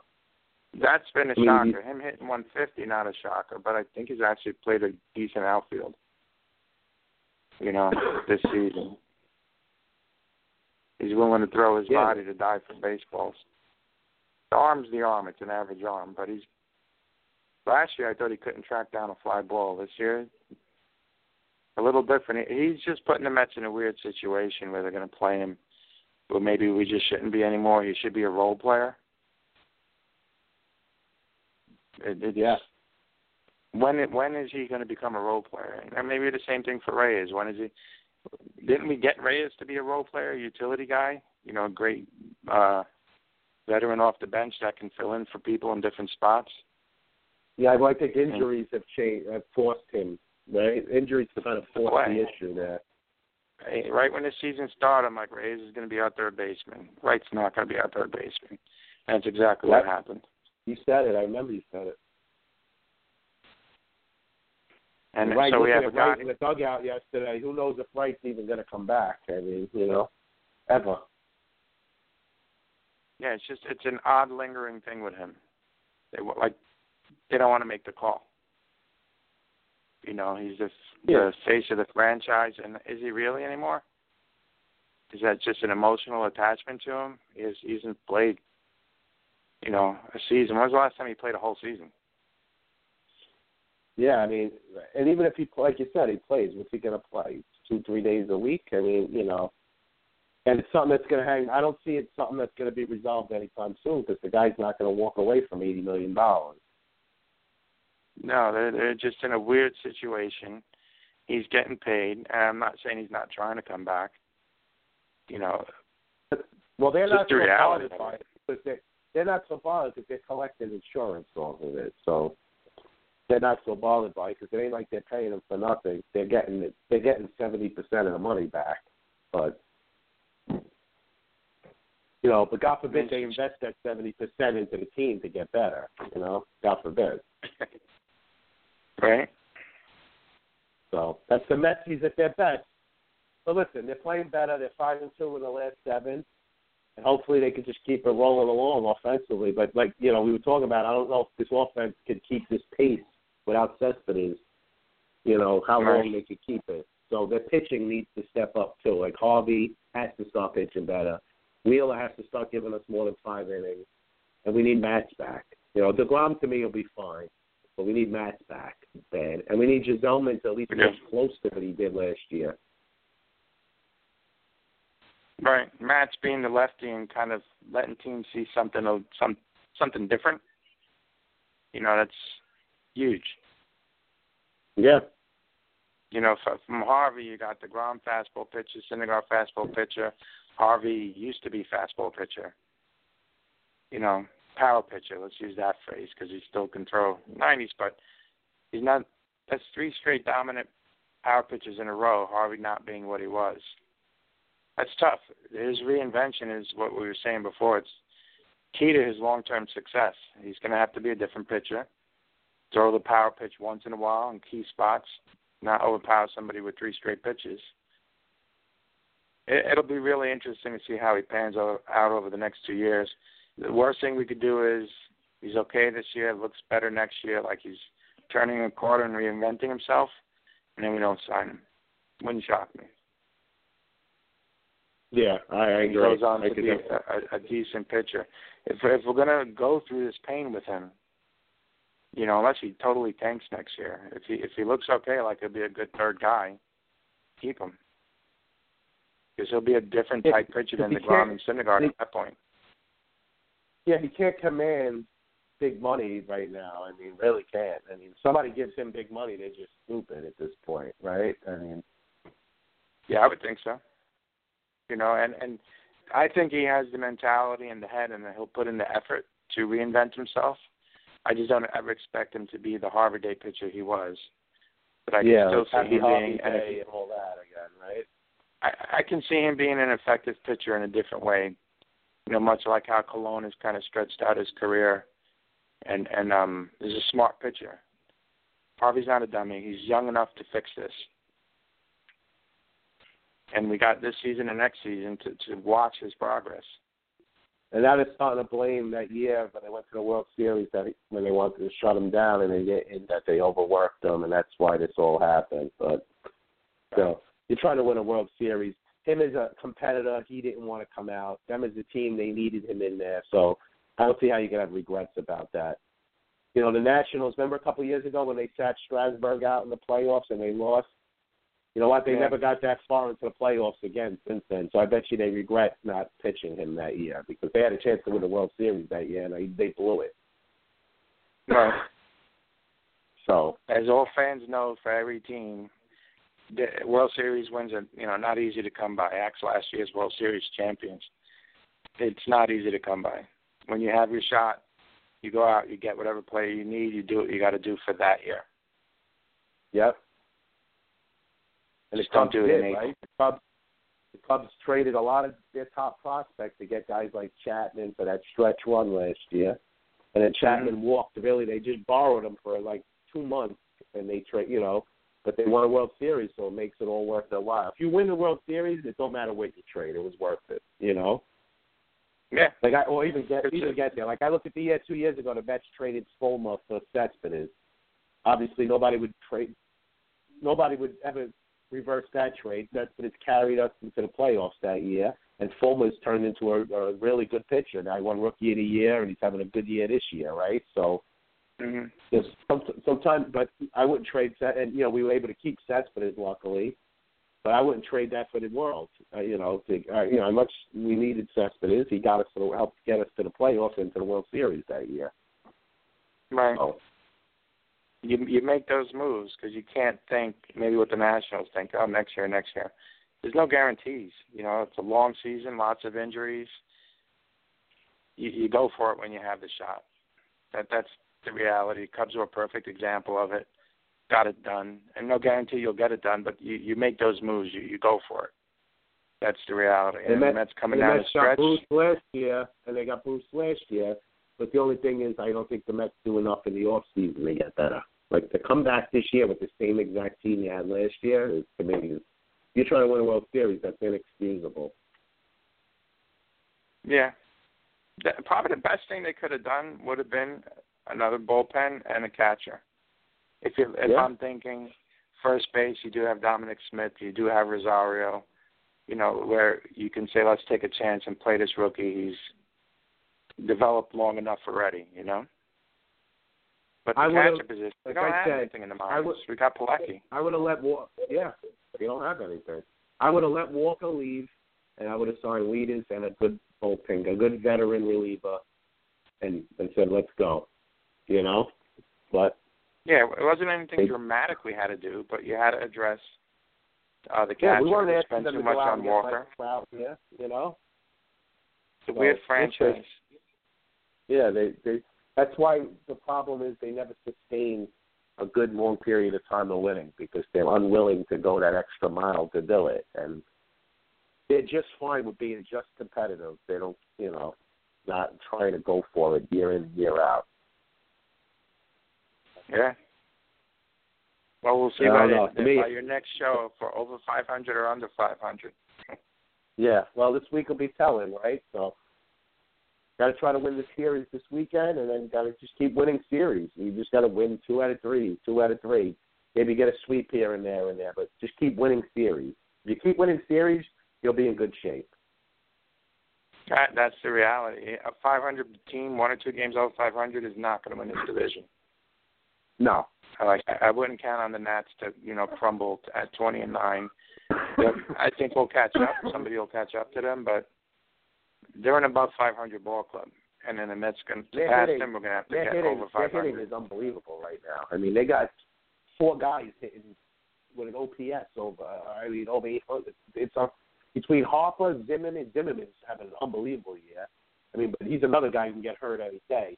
But Harper, Zimmerman, Murphy. I mean, you got they got big Trea Turner. They got big bats in this lineup. Right.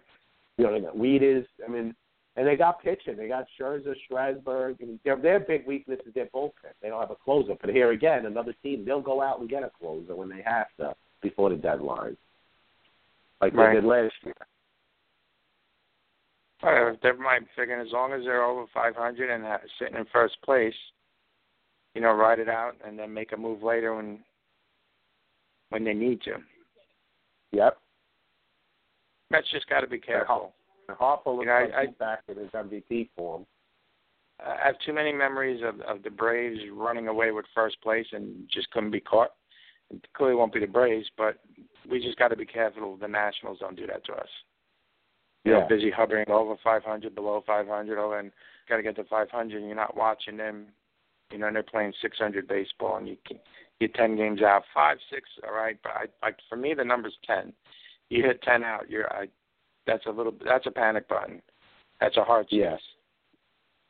You you need to really win for a stretch, and you need them to lose during it. You know, I hate when you're counting on other teams needing to lose, you know, 10 games. Yeah. You got to take care of your long own business. season, but summer goes quick. They got to, you know, face see themselves as a team better than 500 and stay there. Don't don't know these stupid losing streaks where they fall below 500. No good. Yep. I agree, Doctor A. All right.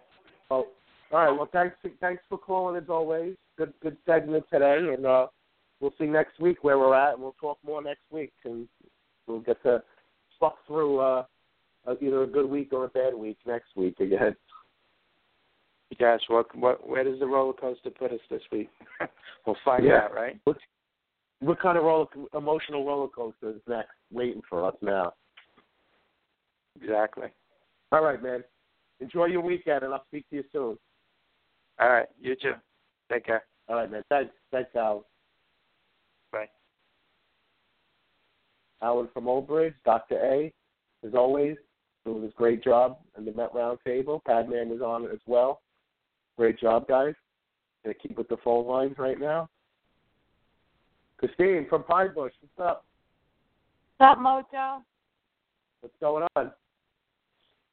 Nothing. I'm calling to talk about my Yankees. Yeah, the Yankees are playing good until you're happy. You gotta be happy right now.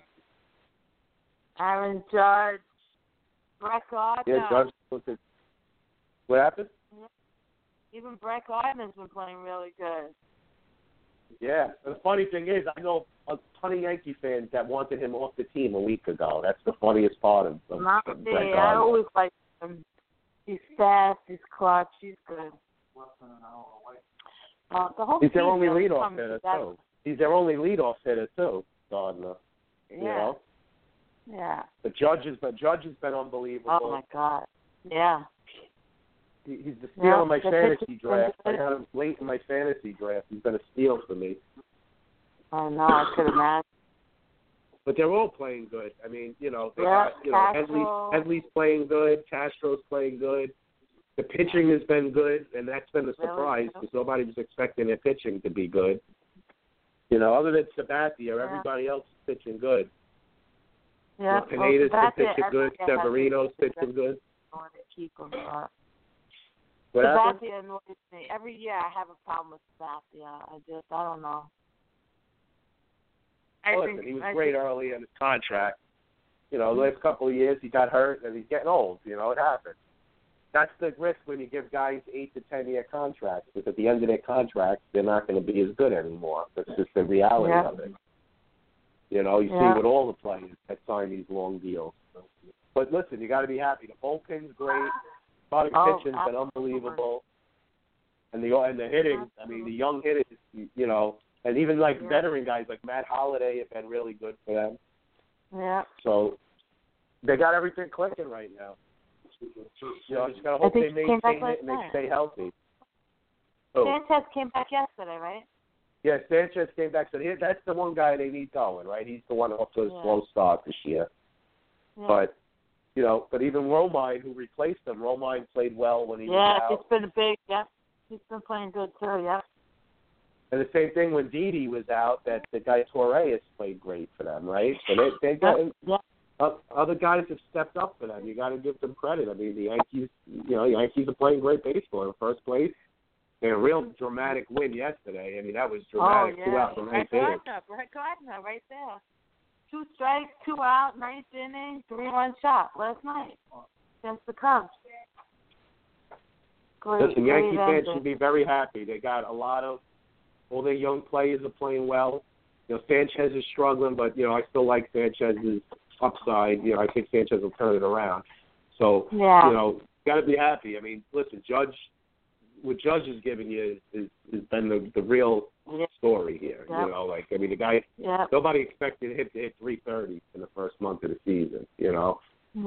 Yeah, he's, and he's, you know the power is real. Like we knew he had power. Castro's playing good too. Yeah, Castro's playing well. He's a good veteran Yeah. player. I mean, these, they got good. They got good pieces. The Yankees. I just think they need that one more pitcher. Yeah, you know, they could get like a really good pitcher to replace like Sabathia or something, or. Or something like that. That, and I think they'll do it eventually. If they're in the if they're still playing as good in July, they'll go out and get what they need. They will. You know, so. But I think the Yankees are also in a spot where they don't want to mortgage the future either. Like they're still, you know, they're playing good now, but they're still in their rebuild. You know, so they're, they're not going to want to trade any of these. They're not going to want to trade Torres, the kid they got in the minors, or Frazier, the kid they got in the minors. But they may have to trade one of them to get that big arm. So that's the that's the one piece that's going to be interesting to see what they do when the time comes. Do they do they call Yeah. one of those two guys? You know. But listen, Yeah. if you have a chance to win, the Yankees show they'll go get what they need. You know. So And the Mets, they had a big victory last night yeah, yeah. Listen, against the Mets Braves, is- right? obviously we just talked. I'm sure you just heard we were talking. I mean, listen, they're playing better Yeah. now. It's been disappointing. They're, listen, the team's been crushed with injuries. I mean, so you lose Cespedes and Syndergaard. I mean, that's you know your best hitter And and you your best pitcher. It's still early. It's still early in the game here. The trouble is, You know, is you know, Cespedes will be back in a couple of weeks. You know, Syndergaard could be out two over two months. That's the trouble. Because you know, you need Syndergaard. He's their best pitcher, Yeah. And that was strictly Well, on the Mets. The Mets shouldn't have pitched them. They should have rested him, and this wouldn't have happened. But it's the Mets, so. it's still like I said though. It's still early. It's only May, the beginning of May. No, it's five still months got a long months. to go till November, October. You know. So we see. It'd be it'd be nice if we can get both teams, both New York teams, in the postseason this year. It would be exciting. At Uh, least. Be really, really good. We may. Never know. I, I, you don't, I think we may. We'll see. Oh, we, it definitely could happen. There's no doubt about yeah. it. I mean, as bad as the Mets are playing, and they're six games behind Washington, they're only a game out of the wild card. So you're one Yeah. game out with five months left, and you're playing as bad as you could possibly play. So, you know, I still feel the Mets will be in the playoffs when it's all said and done. But unless guys keep getting hurt and dropping like flies, and I think the Yankees, if they can maintain this pace, they they can definitely make a run too. I mean, right now they look like they're definitely a team, but breathing down in Nashville. And the Red Sox are only three, four. four games out. The Red Sox are right there, but the Red Sox are clearly missing Big Papi, like clearly. Yeah. You know, not only his offense, his leadership. They're missing. They're missing him in that block. You know, in that dugout. You know. Oh yeah. Oh yeah. What do you think? What do you think about Jeter possibly buying the Marlins? Huh? Uh no, I can't. believe I mean, it sounds good. You know, it sounds good. Well, he always he always said he wanted to own a team, right? Yeah. You know.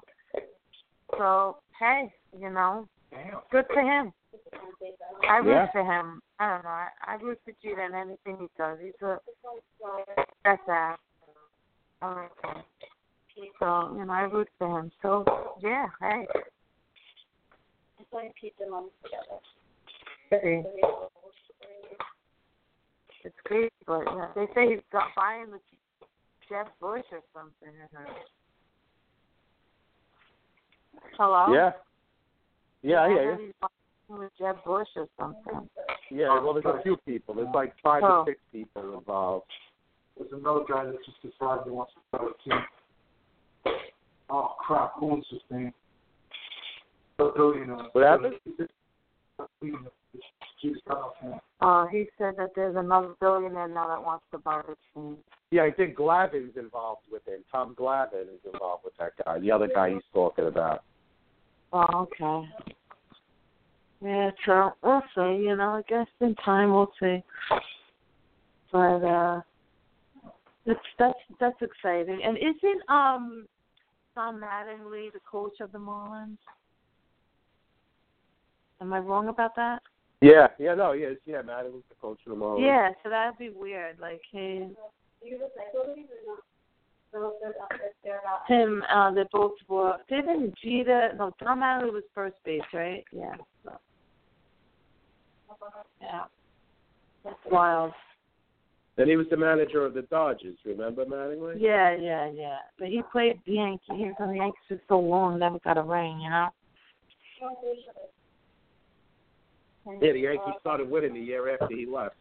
After Right. he retired. Yeah. Yeah. But he's been a good manager. He did good for the Dodgers, and I was Oh doing, yeah, you know, yeah. decent He's with a them good all. manager. Yeah. Yeah, absolutely. Listen, the Marlins went through a lot. I mean, they lost their best pitcher, died last year. You know, Jose Fernandez. know. So that's uh, you know not easy to overcome. You know, That was a shame. so. But I mean, Mattingly was almost the manager of the Yankees, and then they gave it to Girardi instead. Remember? Yeah.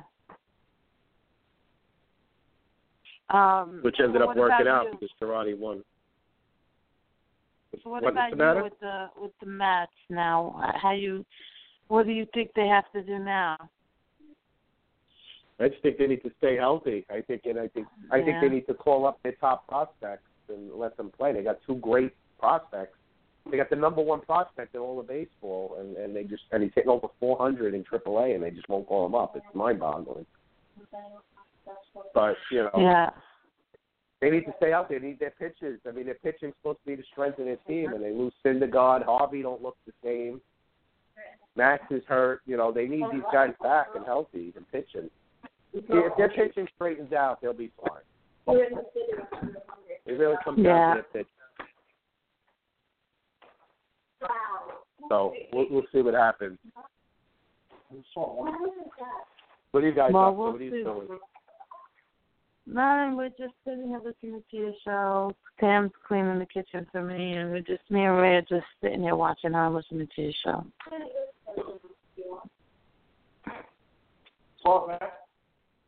What's up, Ray? How's it going? Are you going to go? Going good. Doing the show here, and then uh, you know, got a commun- we got a, a friend's communion later, so we're gonna go there tonight at six thirty tonight. We got a party. Are we going? Let's go. There's a party tonight, first communion. No, uh, no game today. Nah, no, the Okay. games got pulled today, but we had uh, our game was getting rescheduled anyway because there was a lot of a lot of kids had communions today. It's a, lot, a big communion day. Uh huh. So, uh, but tomorrow we got a game at Westfield at three forty-five tomorrow. So Yeah, that'll know. be fun. Not that should be cool. Well, we may we may surprise you tomorrow. We'll see because that's not that far from my house. Yeah, it's like yeah, 'cause it's like an hour for me to get there. And it's like an hour for you, and it's like an hour for us. So It's like right in the middle, right? yeah, Yeah. yeah. So we may come. So if the game's canceled, just let us know. Like shoot me a text, all right, in the morning. Yeah, they sent something out yesterday. They said uh if they reschedule it, they're going to reschedule it for next Saturday, depending on field conditions. But now they sent out something today because I guess it's not really supposed to rain much today. So if they're saying it looks good for tomorrow. But if it changes, I'll definitely let you know if we anything. All right, yeah. I it looks like it's clearing up over here. So, but yeah, Yeah, I think it's supposed to rain a little tonight again, but I don't think it's supposed to be anything major. All right, just keep us posted I will. on that. Okay. I will. Thank you. Thanks for Uh, calling. Hi, yeah. everybody. Say hi to everybody. All right, you too. All right. So I'll give give Aunt a kiss for me. All right. Maybe I'll see you Will tomorrow. do. All right. Definitely. All right. Bye. Bye. Being from Pine Bush, talking some Yankee baseball and talking some Mets as well. Always fun talking. We're gonna I'm going to take a quick commercial, and I'm going to come back, take a few more calls, and then Mr. Berger should be joining us to do some NHL Ranger playoff hockey. So I'll be back in a couple of minutes. Attention business owners, website owners, event promoters, or anyone looking to promote your product. The Totally Driven Entertainment Radio Network is the perfect way to spread the word of your business around the world. That's right, you can advertise at our network and be played on all of our shows at rates that are so cheap, it's a no brainer. For more information, contact Bay Ragney at bayragney at gmail.com. To keep your business driven, stay driven with Totally Driven Entertainment. Are you a fan of Sherlock Holmes? Letters from Holmes offers unique, one of a kind letters from the world famous detective himself. Handwritten on 8.5 inch by 11 inch aged parchment paper and using smudge free ink to produce original, high quality letters that fans will treasure for years to come. Each letter is handcrafted and written from the perspective of Sherlock Holmes, mimicking Holmes's native tongue and embracing many of the famous detective's quirks, quips, insults, and peculiarities. Order a love letter, birthday greeting, personal correspondence, or more only at www.etsy.com forward slash shop forward slash letters from Holmes.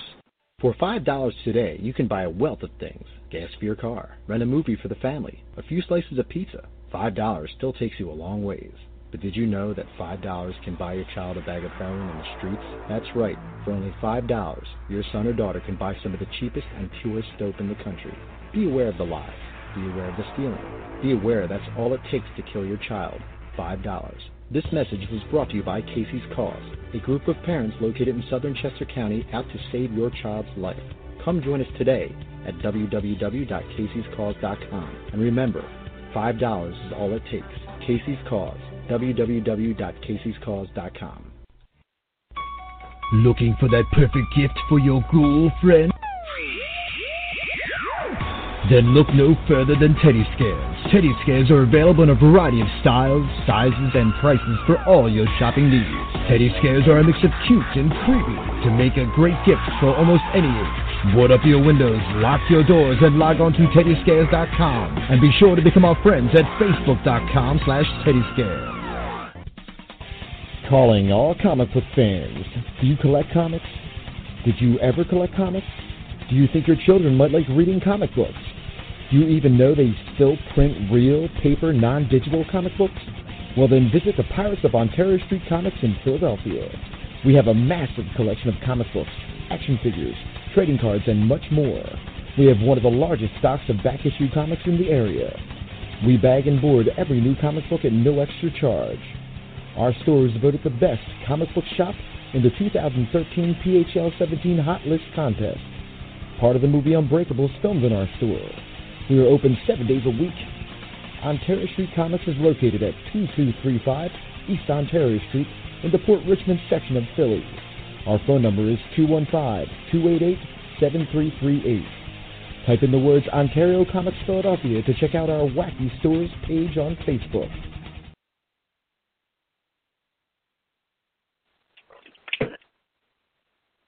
Welcome back to the Mojo Sports Show.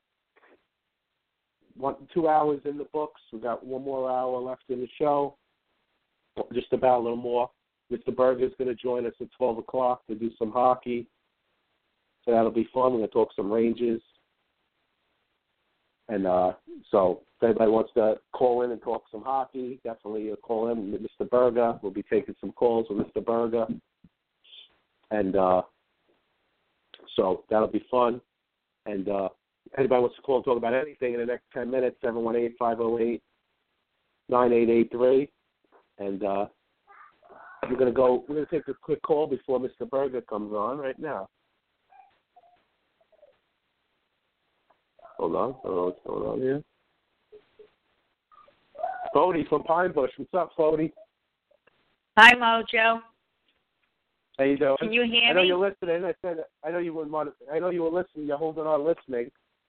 But uh, Yeah, I am. for I'm listening. Can you hear me? I'm before your boy Lenny speakerphone. comes on. Yeah, I know. Um, I haven't been watching um the Mets the last couple of weeks, but um, I'm glad I listened in. I've been reading on it uh, about it, the injuries and everything, and like it's unbelievable because they got off to a good start. Now it's like three weeks into baseball, two weeks, and they're all injured. So I know. No, I'm just hoping that yeah, I'm just hoping that they they pick up because they usually come up in July anyway. That they really get their strength back. So Yeah, gotta- I'm hoping that they do good. I'm glad for the Yankees though. That's a New York team, so they're doing good. Yeah, they're playing well. Yeah. So, uh I I sorry I missed the game the other night when uh they scored all those runs in the eighth inning. I saw it Oh, on the yeah. news and I Yesterday, yeah, that yeah, was the night that I think um deGrom was pitching. No, that was last night. Last night they did that. Oh, they did that. No, didn't they do that uh when deGrom pitched also? Well, they scored 16 runs when the deGrom pitched, but they scored the the, the big, yeah, that's night I was ra- talking the big about. rally was last night. Oh, what was the score last night? Because I didn't hear it. I was out.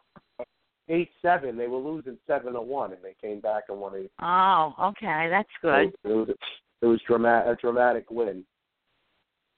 So Yeah, I'm sorry I missed it. I got to start watching it this week, I think, because I haven't been home really, and it's hard to watch. And I've been like so involved in other stuff, personal stuff, that I really haven't been into the the, um, the baseball. But I really want uh to start again.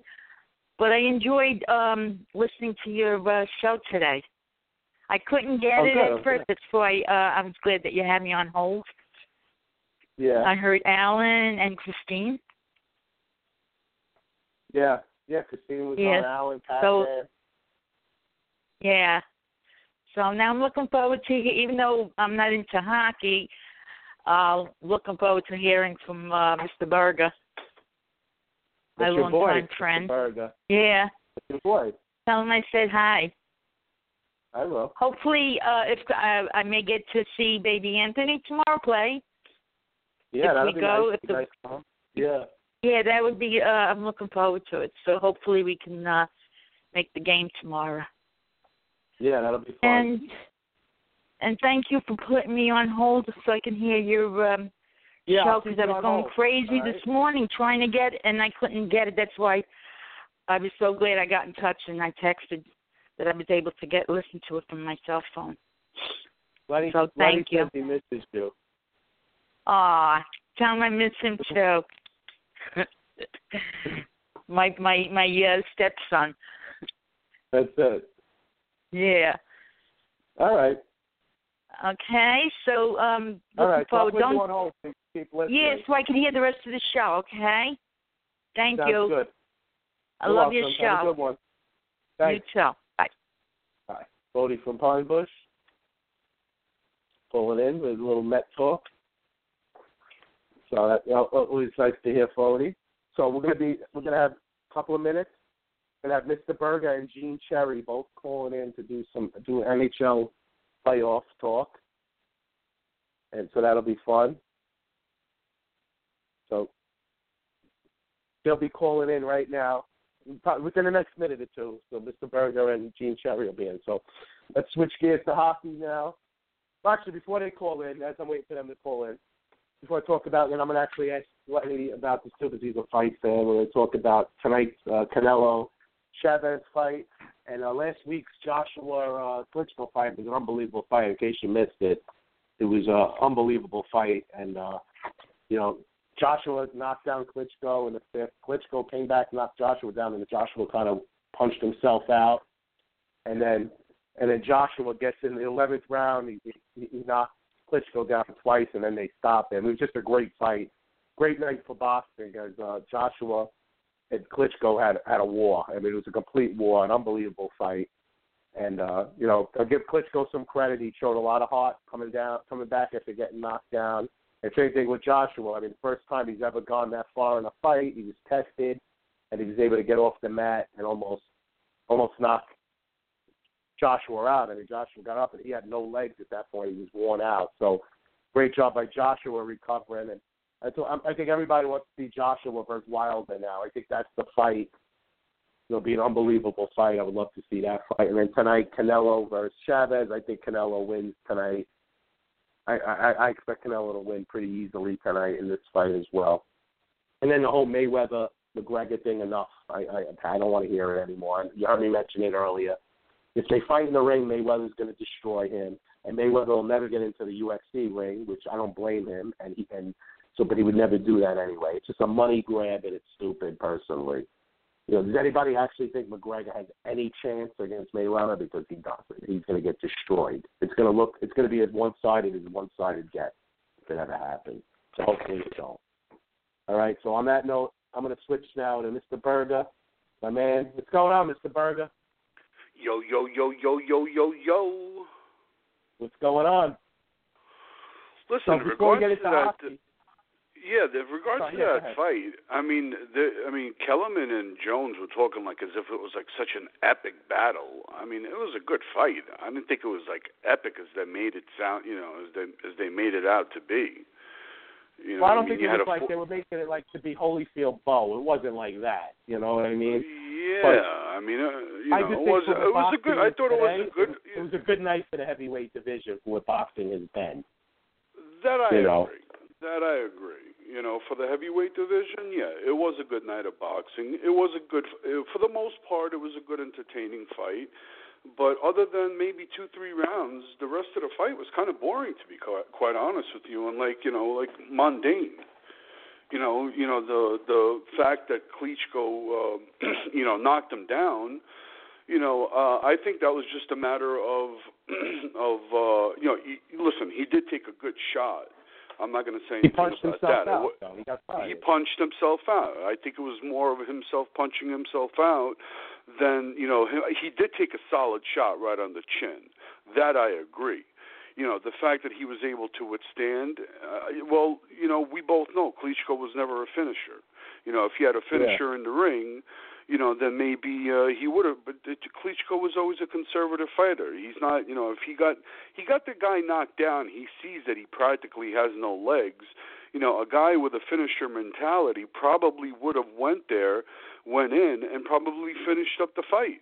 You know, or had the ref stop the fight because the guy would have had, you know, he would have been just taking punches and you know not been able to. Some same, the same shit that happened with Klitschko in the 11th round, where he was just he wasn't able to throw back any more punches. And, And one more people- thing, I think. uh, I'm sorry. Go ahead. Go ahead. No, I was going to say No, that. I, I think I, I think the fight was uh, I think the fight was stopped a little bit prematurely.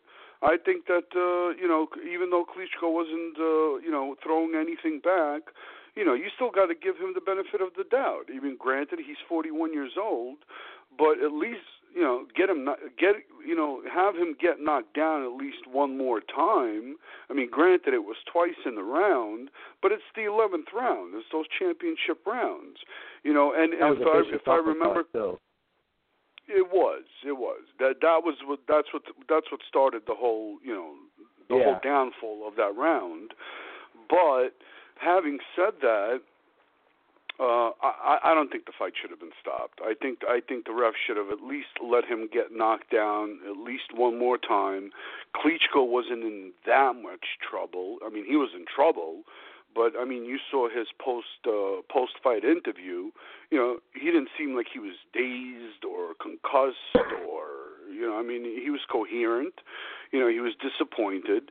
You know, he he's been a world champion for such a long time. I think you got to give him the benefit of the doubt, and I think he got you know. I think the ref stopped the fight a little bit prematurely. I would have, you know, I would have let Klitschko get at least knocked down one more time. From what I remember or not, if maybe you can correct me. It looked it was like under a minute left when when they stopped the fight, right? Yeah, it's probably like 30 seconds. Yeah. Yeah, so I mean, come on, you got to give him the benefit of the doubt. Let him try to survive the round, and you never know what happens in the twelfth. But granted that Klitschko's history of not being a finisher and being such a conservative pussy fighter, you know what I mean. The chances are that you know what, you know, what was that? What was that guy's name again? His Oh, fight, Joshua. Anthony Joshua. Joshua, Joshua, Joshua. Yeah, you know, chances are Joshua. You know, he was a lot. You know, he looked a lot better and a lot well rested than uh, than Klitschko did in that particular eleventh round, obviously. But you never know what happens. You know what I mean? That one lucky punch, and you know, it changes the whole fight around. You know what I mean? So you know, I Well, don't know. That's that my he punched himself out. Or he punched himself out the first time, so he might have punched himself out again, right? Exactly, exactly. And the, given the fact that the guy never went past seven rounds, you know, you got to give Yeah. Klitschko the benefit of the doubt. I mean, he's been in 12 round fights for how many times? Like 92 times Yeah. already? You know, I mean, so I do don't you- know. I Do you see a rematch the- there? honestly, I would not want to see a rematch there. I don't see anything interesting. I, I did not see anything epic or interesting about that fight, other than Klitschko landing one good shot that caught Joshua. The rest of the fight, Joshua looked good. He didn't seem to get hurt by any of Klitschko's punches. He was um, he fought a good fight. You know, he fought a good fight. You know, but I, but then again, having said that, I didn't really see anything special in Joshua either. But I think you know, in, in a fight like that, when you get a guy like Joshua who's never been tested, it was good to see him tested at least, to see him come back from like adversity. You know, I Yeah. want to see I want to see Joshua versus Wilder. I think that'll be a war. Like somebody will get knocked out fast in that fight. I think. Possibly, but I do think- we want to see a fight like that? You know, do we want to see a quick knockout or do we want to see a war? You know, like I'm just you know just comparing to the old heavyweights. You know what I mean? Like you know, you I- you can't But I think compare the the old is we don't have guys like that anymore. We don't have Holyfield, Yeah. Riddick Bowe, Mike Yeah. Tyson, Lennox Lewis's, you know, Foreman, even guys like Michael Moorer. You know, we don't have guys like that anymore. Yeah, You I was never a big I was never a big Moorer fan. I never thought he was a true heavyweight anyway. But what did you think about the Triple G fight? I thought that was a good fight too. I, I thought that was uh, I thought it was close. You know, Uh, you got Cherry on hold, so you may want to bring him in. Oh yeah, let me see. All right. Oh yeah, I didn't even see it yet. All right. What's up, Gene? Hello, hello. Hey, how you guys What's doing? going on? Couple couple of things I want to tell you about boxing. I'm sorry to rain on your parade. Boxing is that ultimate fighting is the uh, uh, movement right now. Uh, it's just a bore right now at this point. I know you guys grew up on boxing and everything, but I think ultimate fighting is the way to go. Ultimate Fighting's hurting too right now, though. It is.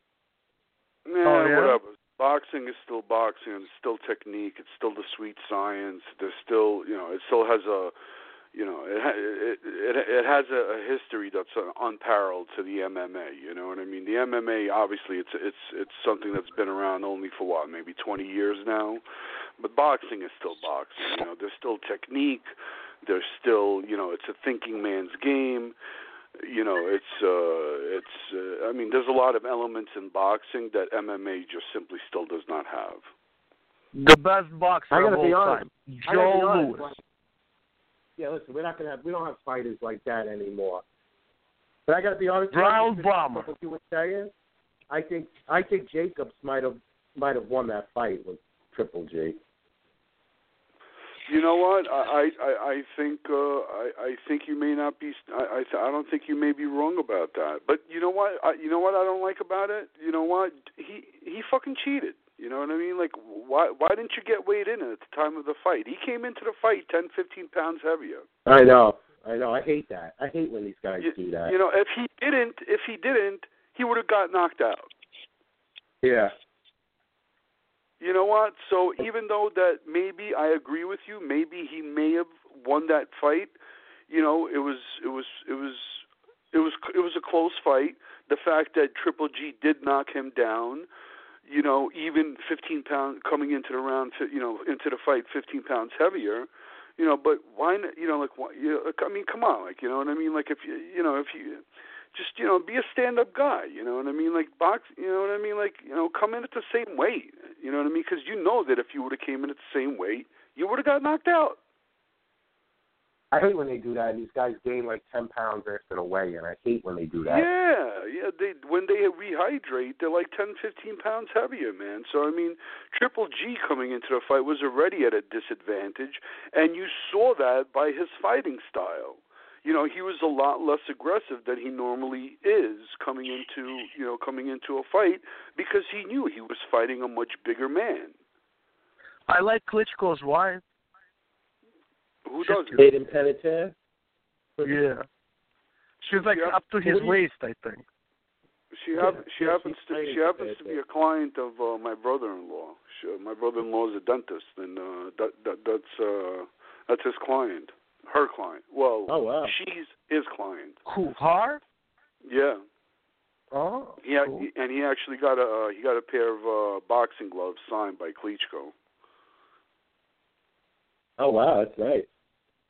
And I think he was I think he gave him ticket once time one time to a fight here in Los Angeles, like like front row tickets or some shit like that. But whatever, who cares about that? I'd say throw So- Tevin so what do you think- and see what happens. What do you think? So before we get into hockey, just two more things before we get into hockey. What do you think of uh, tonight's fight, Canelo and Chavez? I don't, you know, I, I heard you talking about it. I don't think it's going to be as one-sided as you think it is. Uh, I think I that think Ottawa is. is definitely going to bring it to them. You know. Yeah, we're not talking about Ottawa right now. Oh, okay. No, I'm talking about Canelo and Chavez. All right, and then what do you think of this whole Mayweather McGregor thing? I think it's ridiculous because if they box, Yeah. Mayweather's going to destroy him. I and, think it's a and, and Mayweather would never get into the UFC ring, so it's really irrelevant to me. This whole Who thing, is- it's all money. Let me ask, let me ask you a question, McGregor. Who is he that you could even compare to that Mayweather already fought and is maybe slightly better? I mean, granted, Mayweather is older, but who is McGregor that he, you know, that you can compare him to and say, well, you know what? Maybe he's a more powerful Pacquiao.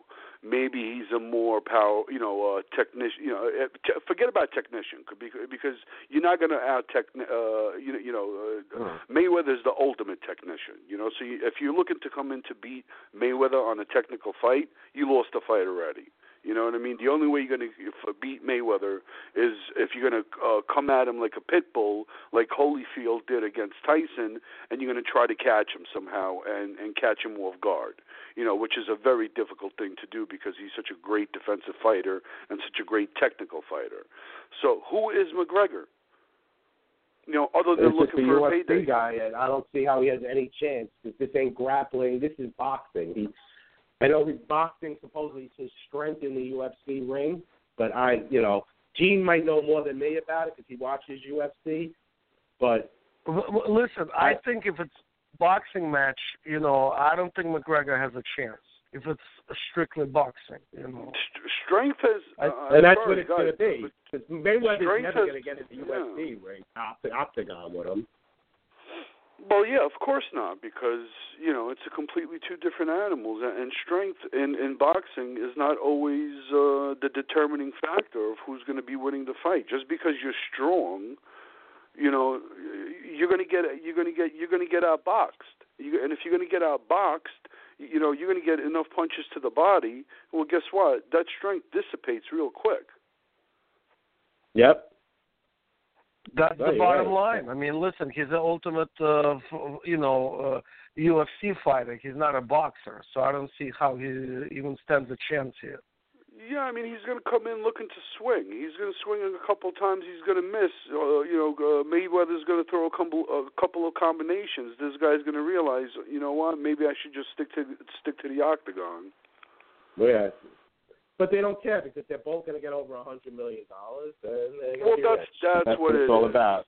Yeah. That's what it is exactly. That it's th- th- this fight is just all about the money rather than actually seeing a good boxing match. But it's been like this Yeah. with Mayweather for a while. It's all about money. The previous fight he Yeah. had was was, was the, eh, you know, he he made his uh, hundred million and he goes home. He doesn't care. May- Mayweather's not stupid. He's not going to put himself in a position where he's going to lose. He'll, you know, he knows he he he he knows what he's doing here. But Well, let's, obvious- let's, let's obviously, get, he- let's, yeah, let's let's, let's get, let's let's get into what's really gears. important here. Yeah, let's, get into what's gears. really important here, and that's the Rangers. So today, big game five after a, a great two wins at home. You know, obviously they let two games go on the road that they could have won both, at least one. But it's nice One, to get these last two, and you know, it's nice to get these last two, and really it's the last game in convincing fashion. So, you know, what's your take going into game five right now? You? Well, Uh, as, I, as, as, I, as as I was texting Gene yesterday during the game, me and him were texting each other. What's more important than winning game two here? You know, winning two in, in a row. The Rangers are starting to win playoff home games, which are is Yes. which is more important to me than them actually winning. Because previous to Montreal, they you know they had a seven game losing streak, which was like the second worst in NHL history. You know, so them starting to win home games, I think, is a lot far more of an important issue than them actually going into.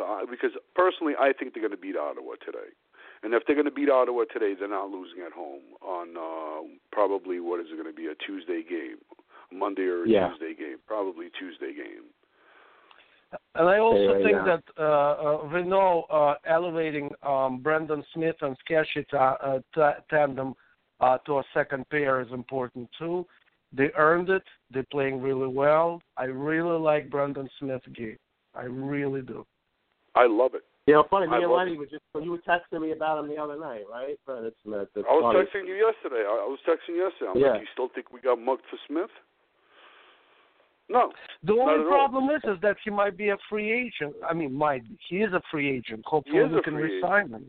We can yeah, resign hopefully him we can. Re- because we need him. We're going to resign him because we need him. You know, I think three years at like three million. I think is going to be a very fair contract, and I think that's what he's worth, about three, three and a half. And for three years, three, three and a half, all day long. the key is is probably buying out Girardi for this to happen.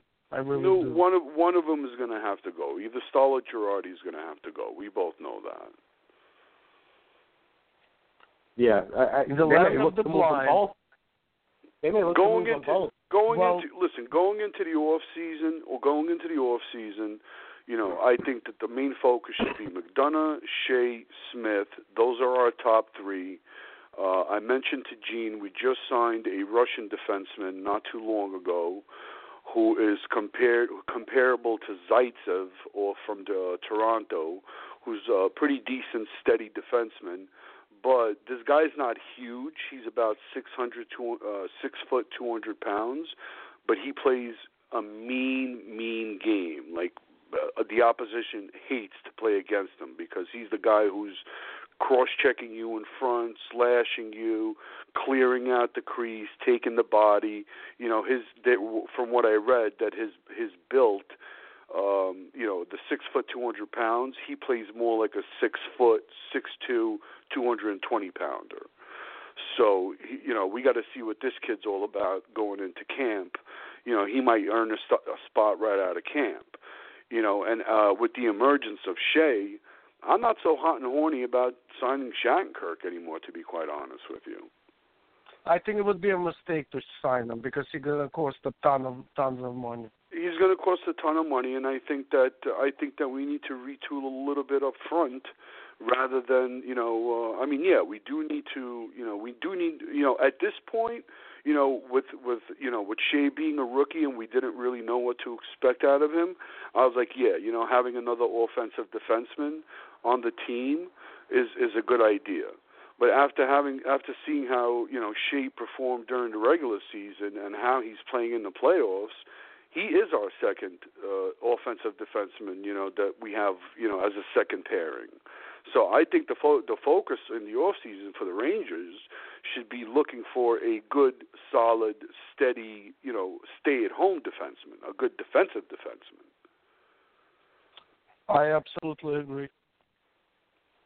Yeah, I mean, I he, he should.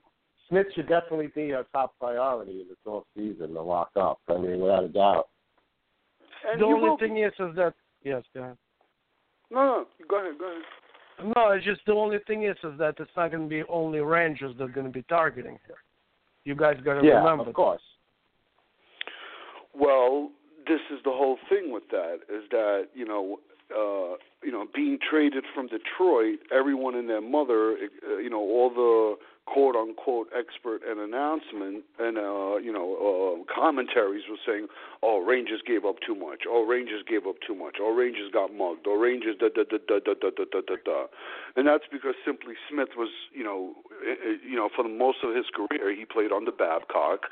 Babcock was not one of his favorites, and when you're not one of the favorites of the coach, you're playing timid and you're always you're always playing scared because every you know that every little mistake that you might made you might make uh, is going to be con- you know it's either going to be a benching or you're going to be watching from the press box. You know so when you're playing that game and it's also a system. You know he may just not have fitted uh, you know may have been a good fit for the D- Detroit system. You know the Rangers are you know they play a little bit of a different system you know, and I like having Smith on the team simply because he's one of the guys who's willing to drop the mitts. You know, we don't have those guys on our team. You know, yeah, Kreider he's, he's very steady defensively too.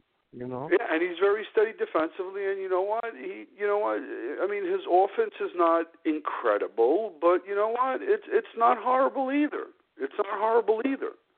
You know, he's dependable. You know, and that's you know, and and you know, in hockey, as far as a defenseman is concerned, unless you're, you know, McDonagh, uh, PK Subban, or Shea Weber, or uh, you know, uh, Hedman, or you know, uh, Carlson, you know, you, you look for guys who are just going to be steady and not make mistakes. You know, chip the uh, chip the puck up along the boards instead of icing it. Make you know, just have a decent hockey IQ, and I think the guy has a decent hockey IQ. I just don't think he was given a fair shake in Detroit, or he was misused in Detroit. Yeah, And also, I, I'm very, I'm very impressed with Rangers the way they're pounding Ottawa into submission physically. You know, they the hurt offense him. is clicking too. And I'll tell you, they got well, their, their, offense, their offense is. I think their offense clicking is a reflection of them pounding Ottawa.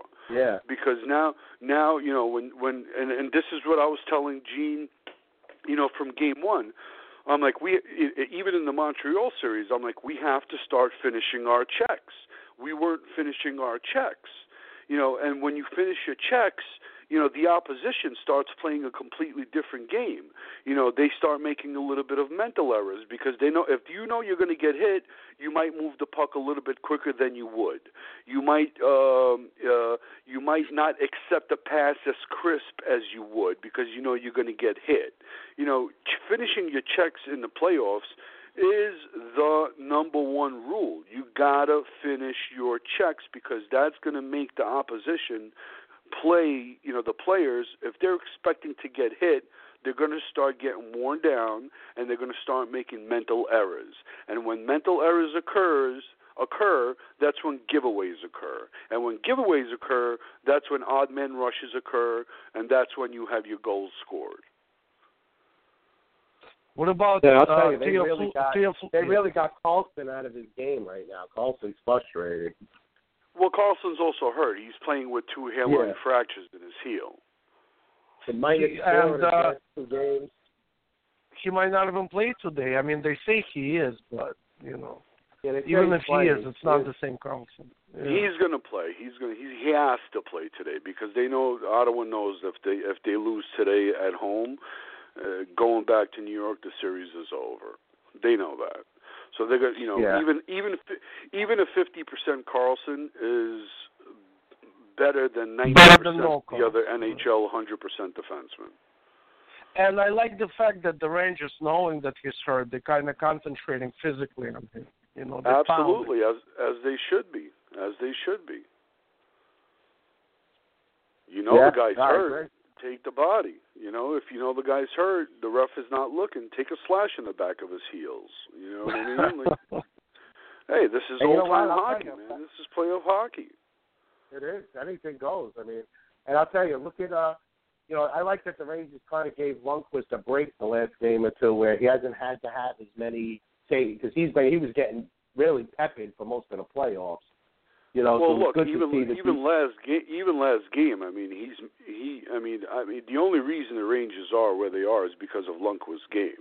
Yeah, You know, because doubt. last last game, I mean, even though Anderson may- had made, I mean, last game, last game we could have put up seven goals. You know what I mean? Yeah, Easily if it wasn't. Anderson made a lot of Yeah, and- Rob Nash yeah, Anderson made a lot of incredible saves. You know, uh, Grabner needs to start learning how to finish on his breakaways. You know what I mean? Because I mean, he's literally had like ten breakaways in the playoffs so far.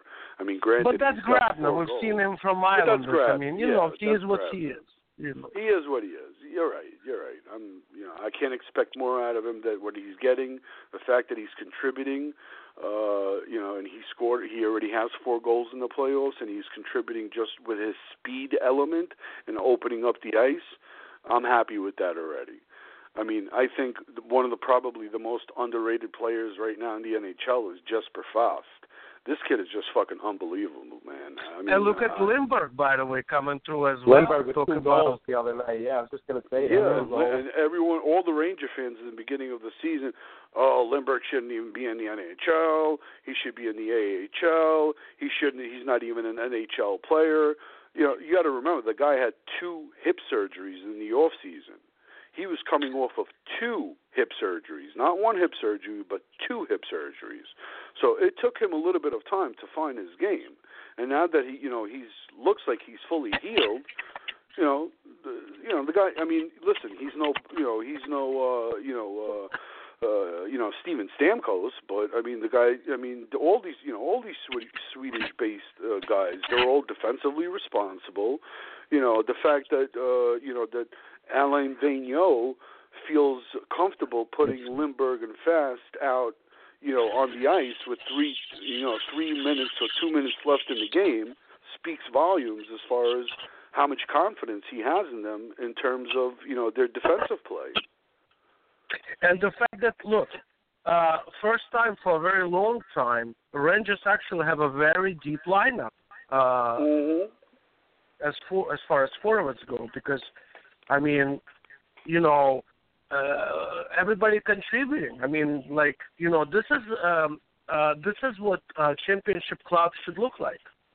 Basically. And let's Okay, also put you know what let- else is let- playing let's- good? Glass. Kind of glass is Yeah. playing good. Glass, Oh yeah, absolutely, Tanner, yeah. Oh yeah, man. Tanner, inserting inserting uh, Tanner into the series changed the series around. Yeah.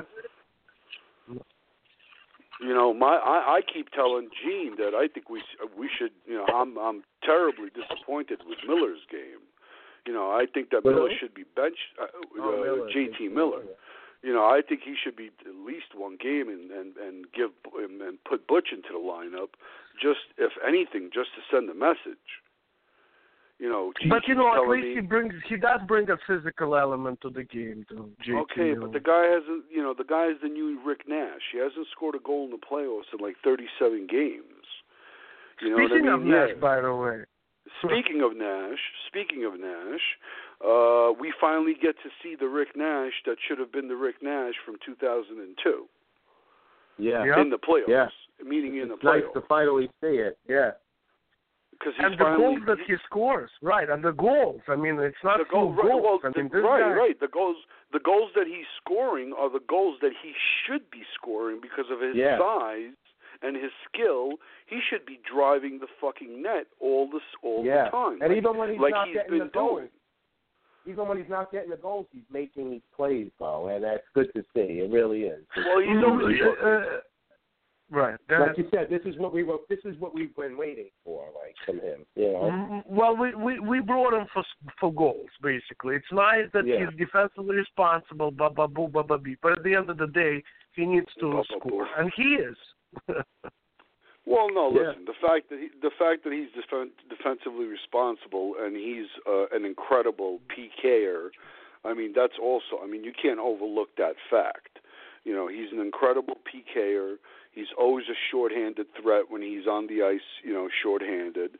You know, so you can't overlook that fact either. But yeah, you're you're hundred percent right. He was brought in to score goals, not to kill penalties, because you know we have enough penalty killers you know, that are not 40 goal scorers that will do the job. Yeah.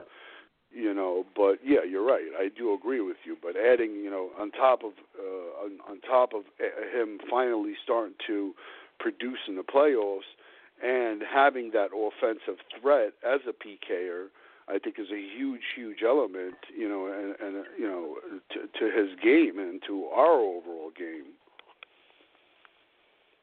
Yeah, he So is a looking big at- part of this team right now for sure. So looking at today's game, so what's your key going into today to get this get control of the series coming back home with the lead? I think we need to continue to play the game that we've been playing for the last two uh, games, which is taking, t- you know, taking the desperate hockey. That's what I want to see. That's we what got to played keep the we last got to two keep games. take yeah we got to keep taking the body to them. We got to make our own plays. We got to stop giving away those stupid fucking giveaways that JT Miller keeps doing.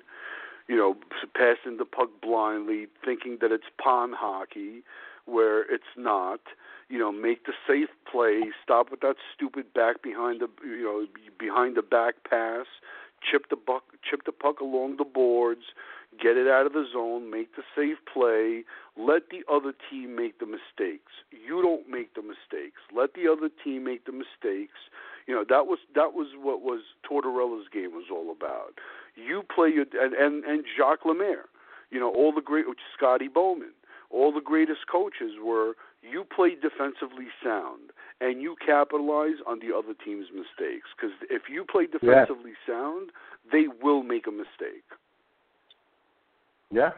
To that game plan, you know, you can't you know, try to just and the, you know, the momentum is also instead. in Rangers' favor. The momentum is in the Rangers' favor right now. You know, For sure. so they have to hold on to it. Now, clearly, at the end of that series, at the end of Game Four, Ottawa was clearly trying to get in the Rangers' head by starting those fights and getting physical at the end, hoping the Rangers get undisciplined. The Rangers really need to stay disciplined today. No, I I think whatever Ottawa was trying to do to the Rangers, the Rangers came back to the locker room and laughed it off. You know, most of them are a veteran bunch, been there, they've done that. I mean, we've gone into the playoffs far in the last four or five years. That's not going to have. That's well, trust me, that's not going to have any effect on the Rangers. What what Ottawa was trying to do to them at the end of Game Four. I think, with Ottawa, go ahead. I think I, I think think Ottawa's Ottawa's going to be. I, I think The Ottawa's going to be more. I think and Ottawa's going to be more affected by it than the Rangers. I personally think that Ottawa was just trying to make us. I think that Ottawa was just trying to make a statement that look, uh, we know we lost the game, but we don't feel that we're out of it, and we'll see you at home. That's why they were Yeah. starting these fights and all of that. I, I Yeah, I think mean, it Ottawa- was actually. Ottawa was I think it was. I think it was the other way around. I think. Okay. I think. I think in Ottawa's mind right now is that we're on the verge of losing this series. So uh, I think it was just a matter of their frustration coming out, uh, and knowing in the back of their mind that hey, this club is now starting to outplay us. They kind of figured out our game, and uh, you know when you get frustrated, that's the stupid kind of you know that's the stupid bullshit that you do. You know, I mean, them trying to send a message. Who are they sending a message to? You know, the Rangers not going to get affected by the message that they were trying to send. Rangers Rangers are going to stick to their game plan. You know, it's it's uh, they're not going to start shying away from Ottawa because Phaneuf, you know, uh, you know, try to do whatever he tried to do. They're, they're not. You know, the Rangers are not scared of them, and nor How should they be. how great, how great was the chant the other night of sloppy seconds to Phaneuf about his, you know his wife who used to be with Sean Avery. That You know, classic. Phaneuf, Phaneuf is having a miserable uh, series, by the way.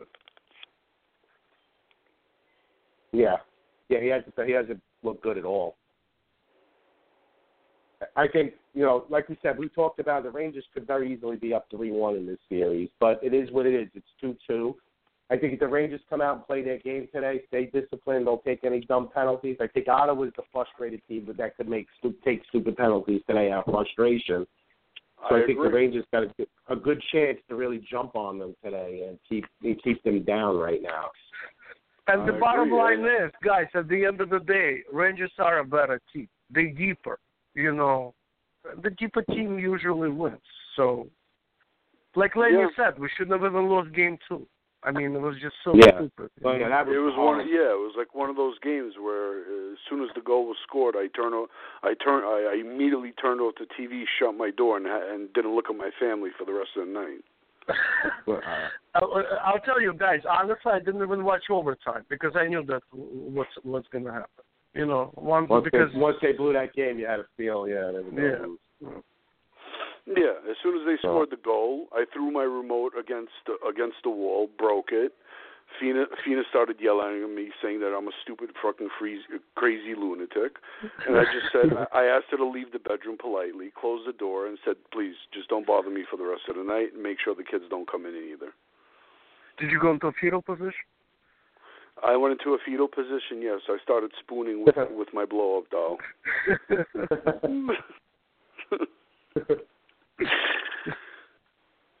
All right, so so obviously, all right, we got that. Now we're gonna obviously I want to look around the league as well. Washington, Pittsburgh, three games to one going into tonight's game five yeah, in Washington. It's over. It's over. I mean, I mean, what Yeah. a pathetic team Washington is. I mean, look at the weapons they have in front, in the back. Uh, as far as the goalie goes, Crosby is drinking water out of the toilet, and you know here they are. They, they still can't. They still can't win. They just can't. They, you know You what? know? You know what? Pittsburgh doesn't need Crosby to beat Washington. they are so mentally, they are so mentally in their head that listen, guys. Yeah, let's not forget just Malkin. own Malkin, Washington. Mal- Just own it. Malkin is that leading the the league in points in in the playoffs. You know, everyone's like Crosby, Crosby, Crosby. I don't think Malkin gets enough credit. But listen, without Crosby, it's another weapon. No, don't forget they also without Letang. You know. That's true too. That's true too. well, what's the Legit- word, what's the latest on. Crosby? Is he playing tonight? Because there's rumor They he think he well, they not think he is playing, but it looks like he is because he he practiced uh, Oh, he- with the Yeah, I squad. just got an update right now. So he's a game time decision. He pra- he practiced his full pads, full practice yesterday. He he skipped I the think optional I, I think today, the though. smart Skipped the move. morning I think optional. I, I think the smart move. Pittsburgh being up three to one is to sit Crosby this game. I agree. well, if they are even, leading three to one, I guess. Yeah. Yeah. You know, I, I you you know, it's not it's He not game seven. You know, it's not game seven. Yeah, sit him this game. You know, they obviously Hopefully already- win, and he gets to be rested until the next. Exactly. Yeah, Pittsburgh already proved that they could win without Crosby. They could beat Washington without Crosby. So why take a chance? You know, And what do you and guys know think that about that cross check? Because there's been a lot of some people saying it wasn't as bad. He was on his way down already. I don't. Well, I, you I, talking about I, the I, totally agree. I agree. Yeah, I, I don't think it was. that he hurt. Yeah, I don't think it was as malicious because you have to remember the the the play was that it was first Ovechkin who hit Crosby. Crosby was off balance, and then Niskanen was the one who hit him afterwards, while Crosby was in a prone position because of the hit resulting from Ovechkin. So I don't think it was a malicious hit. I don't think it was intentful. I think it was just one of those hits where Crosby was just off balance, and it just happened the way it happened. I don't, th- and and and obviously it it you know the NHL felt the same way because they didn't give Niskanen any disciplinary action against against Yeah, you yeah, what happened. So you know I don't I I believe that it it, it was just one of those circumstantial plays. I don't, I, I don't think there was any malicious intent behind quote unquote trying to hurt Crosby in that particular situation. That little Mario Lemieux bitch. Yeah, for sure. Oh man. But I agree. I I would sit him tonight too. Up three one. There's no reason to play him. No reason to play him and take a chance because you know that if he's going to be in the lineup, you know the the whole Washington locker room is going to be like, go after Crosby, go after Crosby, go after Crosby, go after Crosby. You know why would why would Pittsburgh want to take that chance when they're probably going to wind up winning the cup again? Plus, Ovechkin's already at the World Cup anyway, next to Putin. Yeah, yeah, he's already making. He's on a conference call with Putin and the and the International Oh, Hockey man. Association. The crazy thing is, I heard they're putting him on the third line today. Ovechkin. That's. I mean, it probably won't stay that way the whole game. Listen, as That's- good as a player he is in the regular season, I mean the guy sucks in the playoffs. You know, That's not talk true, about amazing. It really is Gee, amazing. that's not true. Look at his playoff numbers. His I playoff numbers are not bad. necessarily, but He may not be clutch in the playoffs, but his overall playoff numbers are not bad. He's almost a point he's also game in the he's also garnering so much attention. I just think I don't know when you're facing elimination like this, you got to play this guy uh, in the top line. You can't put him on the third line. I mean, you, you got to live Well, it it's down. gonna this. What I think what they're trying to do is by putting him on Send the him third line, not sending a message. I think they're trying to get. I think. um I think they're trying to get him away from, um uh or deflect Pittsburgh's top def- uh, top defensive pairing against Ovechkin, which may open up Might open it up a room little for him. Yeah. might open up room for guys like Backstrom, Oshie, Williams, and Wilson to maybe create a, a little bit more space on the ice against not the first pairing defenseman, but against the second and third pairing defensemen on Pittsburgh. Which may be actually a good strategy in terms of, of coaching by Barry Trotz. Guys, don't We'll forget see. also the fact that he's gonna start on the third line. That doesn't mean that he's gonna finish the game that way. Too. Yeah, no, No, I listen, agree. I, he's he, still- he's still gonna get his power eventually play be playing minutes. with Backstrom, I'm sure. Yeah, listen, he's still going to get his power play minutes. So even if he's playing, first of all, I I keep loving uh, you know um, the phrase that uh, Mike Emrick keeps repeating, where uh, you know, uh, and this is the direct quote from uh, Scotty Bowman. You know, in the playoffs, he goes, "You have no numbered lines. You don't have a first line, third line, second line, fourth line." He goes, "Your fourth line one game might be your first line. Your first line one game might be your fourth line." So numbering lines, he said, is like the worst thing that you could possibly do because you never know who's going that night. And whoever's going that night, those are the guys that you play. So you know, just because you're quote unquote the first line and you're not doing shit, then then you know, don't play your first line. Don't give them the minutes that they deserve, quote unquote, being the first line. If Jesper Fast and uh, Lindberg and and Hayes are outplaying the rest of the, you know, of uh, you know, if they're outplaying the rest of the Ranger team, of all the other Speaking of should Hayes, say. what the hell with his face-offs now? All of a sudden, he's like our best face-off guy. Yeah. Yeah, well, they said that in the off season, he watched a lot of tapes of uh, Bergeron. Um, who else? Top, like the top three uh, face-off guys in the league. I forgot who Bergeron. Who was it? Bergeron. Maybe? some- no, no, no, not Odd, not Odd. It was Bergeron. Because is one of the better ones too. Yeah, he is. He is. He is. But it was it was Bergeron and two other guys, and all he did all summer was watch uh, both him and Stepan. They both uh, obviously Stepan didn't help him that much, but um, but they watched tapes of these uh, you know top centermen or top face-off guys because face-offs. You know, it's it's an art. It's not only about. I was just gonna say it's an art. stick. Absolutely. Yeah, it's an art. It's not. It's it's not. It's not about who has the quicker stick. Uh, It's it's also about body positioning. It's also Position, about right.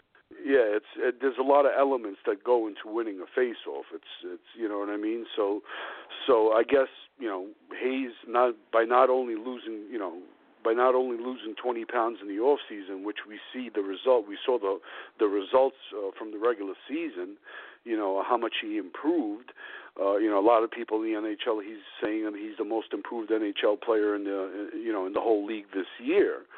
But you know, having him watch those tapes, you know, and he's young enough that you know, hey, listen, he's learning. He's you know, he's picking the shit up. And by the way, speaking of his college buddy over there, Jimmy Hayes, he's pretty good too. This guy. Jimmy Vesey, Jimmy Vesey. Oh, Vesey. I'm sorry, Jimmy. BC, yeah. Vesey's having a very good playoff. I mean, he's not putting the biscuit in the basket, but you know what? He doesn't look like he's out of place. Right. He certainly You know, looks better than JT Miller. I do agree with that. Uh, one hundred percent. JT Miller, I'm very disappointed with. Right now, I'm almost regretting that we didn't trade him for Vatanen, because right now, if we would have had Vatanen on our, on our back line, our defense would be would look completely different and would be ridiculous. But he's still young enough. I mean, you know, Yeah, you're talking yeah. about a 26 year old. You know, it's, Whatever. I say, I say, package him. Uh, package somebody else, and let's try to let's try to you know leave the defense alone.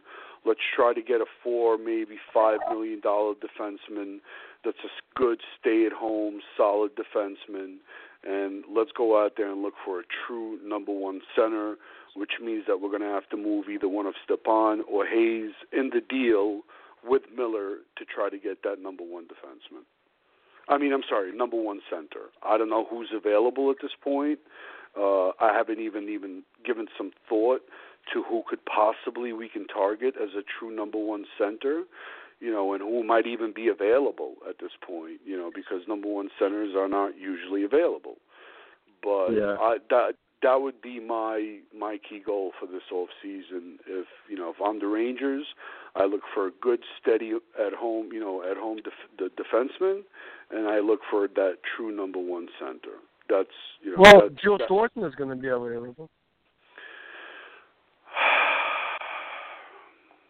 Yes, he will, and so will Patrick Marleau. And Patrick Marleau actually will fit our game better than Thornton because he still has speed, and he's a clutch playoff guy.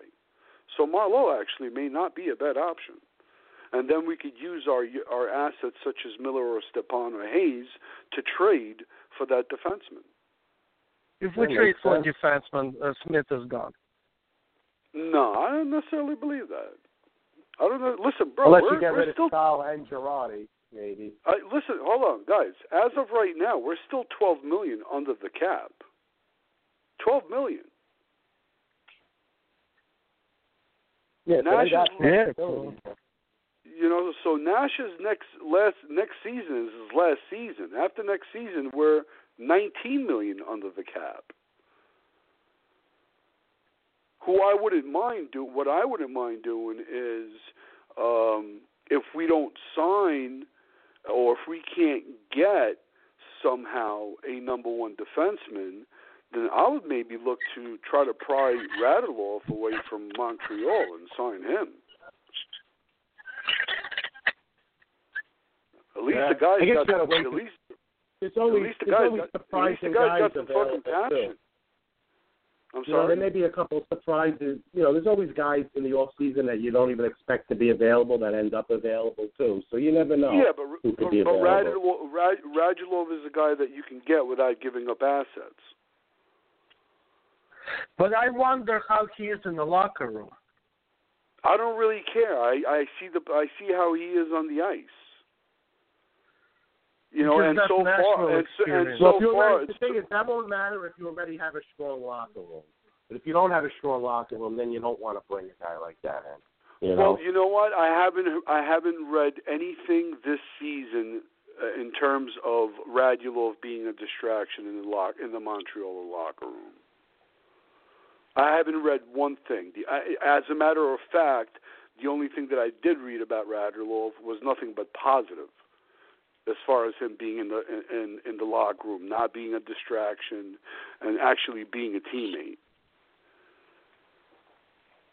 I don't know. I think personally he's probably going to re-sign in Montreal. I think Montreal would be very stupid to let him go, to be quite honest with you.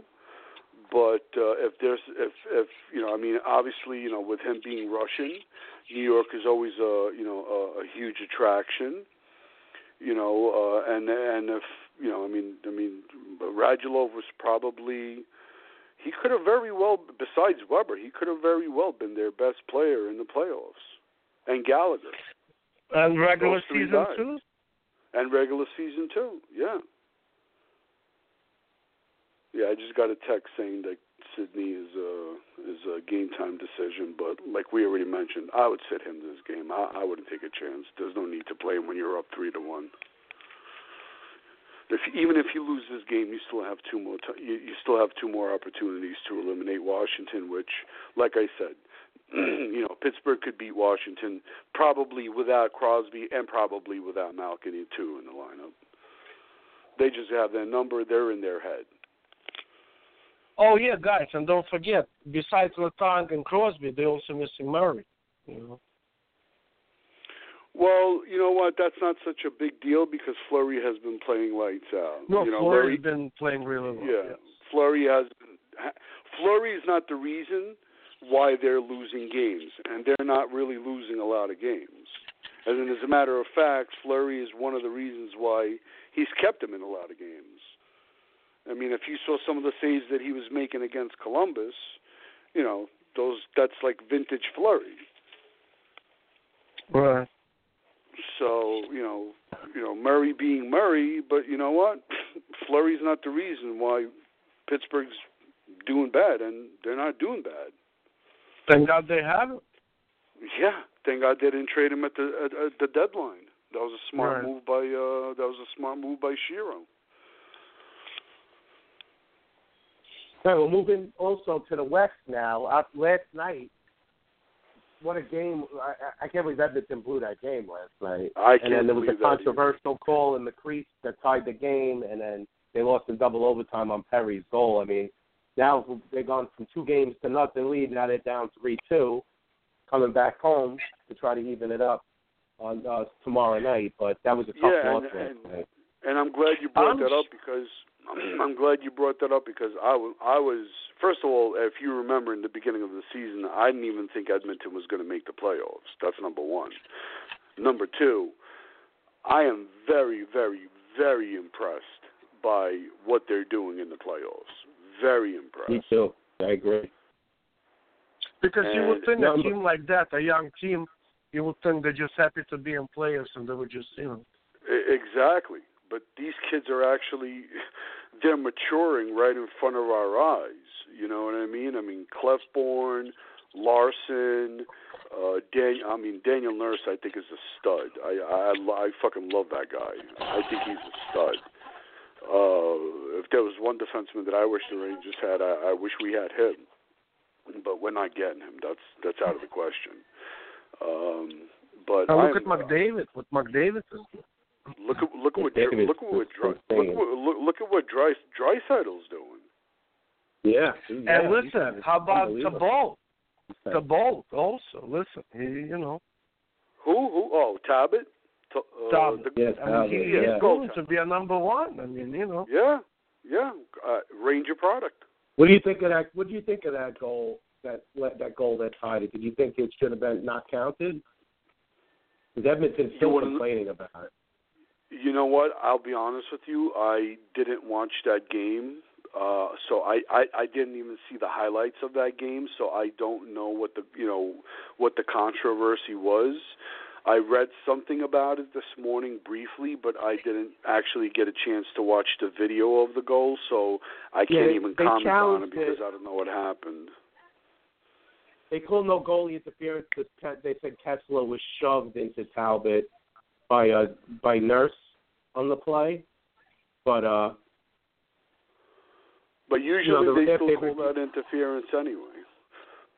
You you, you Yeah, breathe on the goalie Oilers these days pissed. and they call it interference.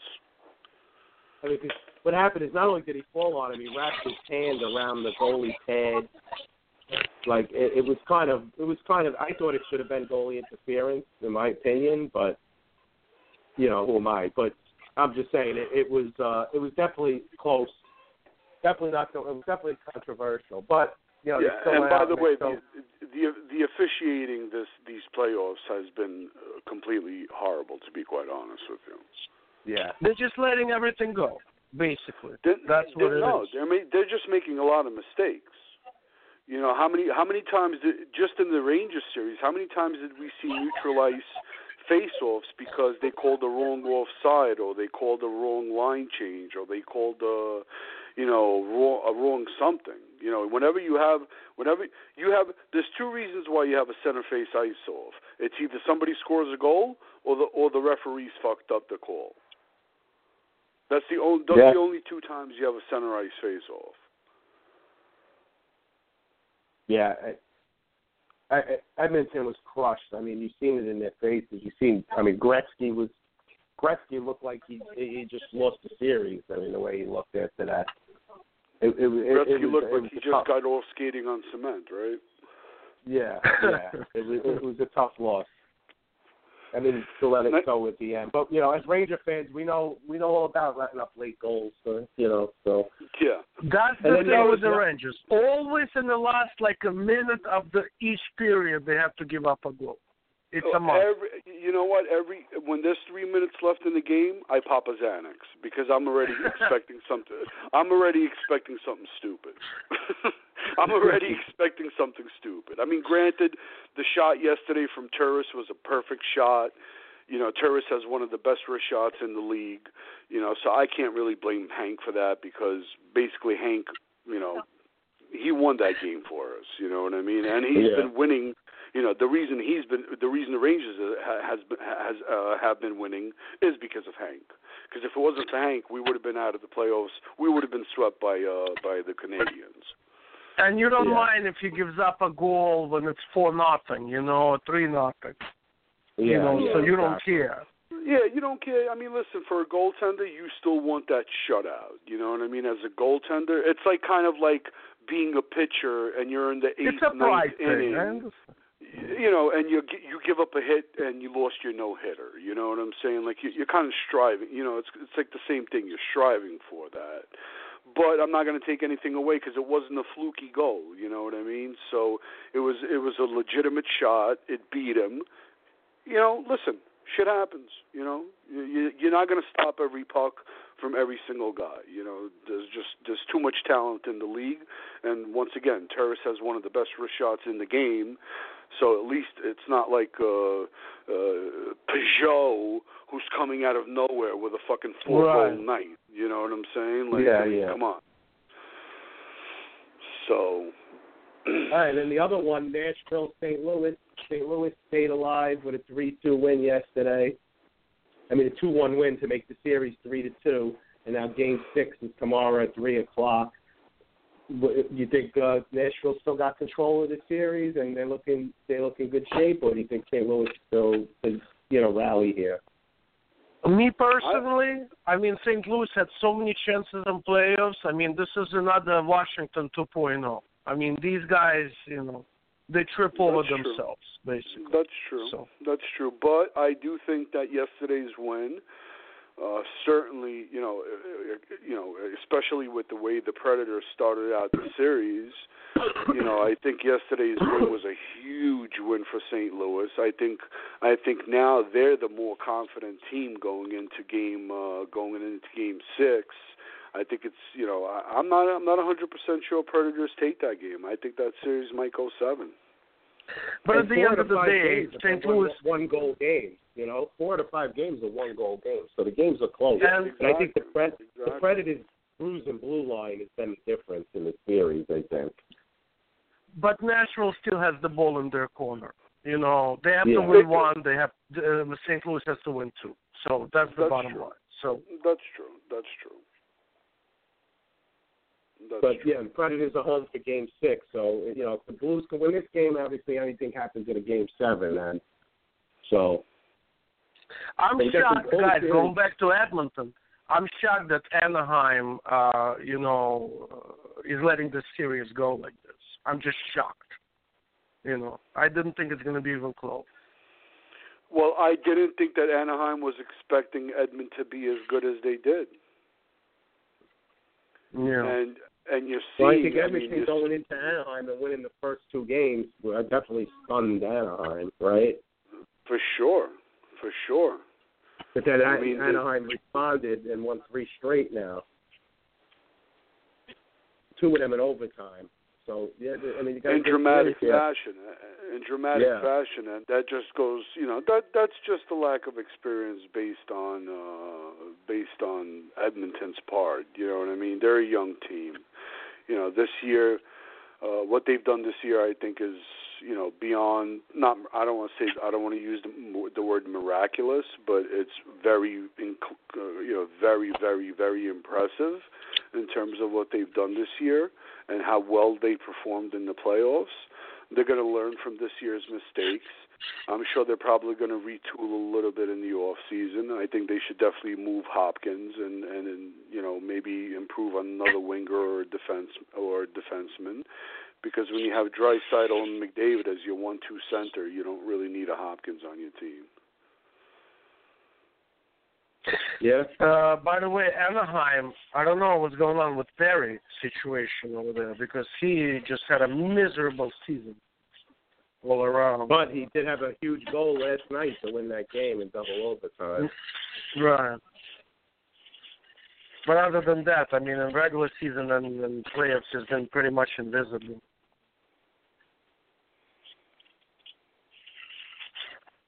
So we'll see. I mean, I guess you know, obviously, when we talk next week, the Rangers series will be uh, be over either way. Well, all these series will be over, so we'll be talking about the conference finals, and hopefully, we'll be talking about a Ranger Penguin most likely series, which will probably be start. If you figure, depending how long I guess the series goes, series could start Next either weekend. Friday or Saturday. Yeah, next weekend, Probably, right? probably Saturday. Yeah, they'll probably start Saturday. That, that that's like a Saturday afternoon game. So I got to go out and get today's game first. Today's big game. 'Cause I think if we get today, I think we can wrap it up at home Tuesday. Yeah, I think so too. Today's Certainly, it's going to be very entertaining. Pittsburgh and Rangers, both uh, you know, uh, fast skating teams. You know, both can hit more or less. So it'll be well, fun. hopefully, hopefully Crosby will still be thrown up in the toilet when we if Yeah. if we ma- if, if we make it that far. Yeah. Hey, hey, I got like two minutes left, but I just wanted to ask you guys what you think about the Devils winning the draft lottery and who they might take. Is Nolan Patrick the pick there, or maybe a defenseman?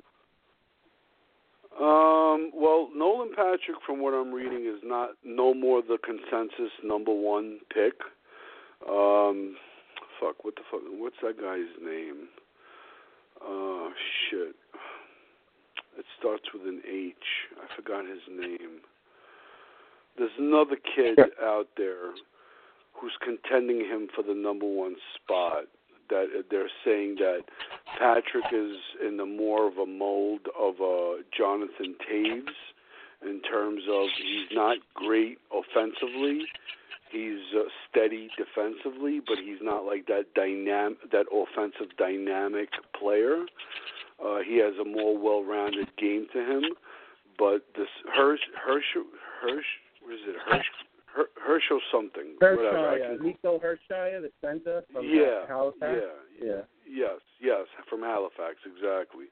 They're saying this kid is just an, an unbelievable dy- dynamic, like a dynamic uh, player, duo, whatever you want to call him. He's a little smaller than Patrick. He's like 176 pounds.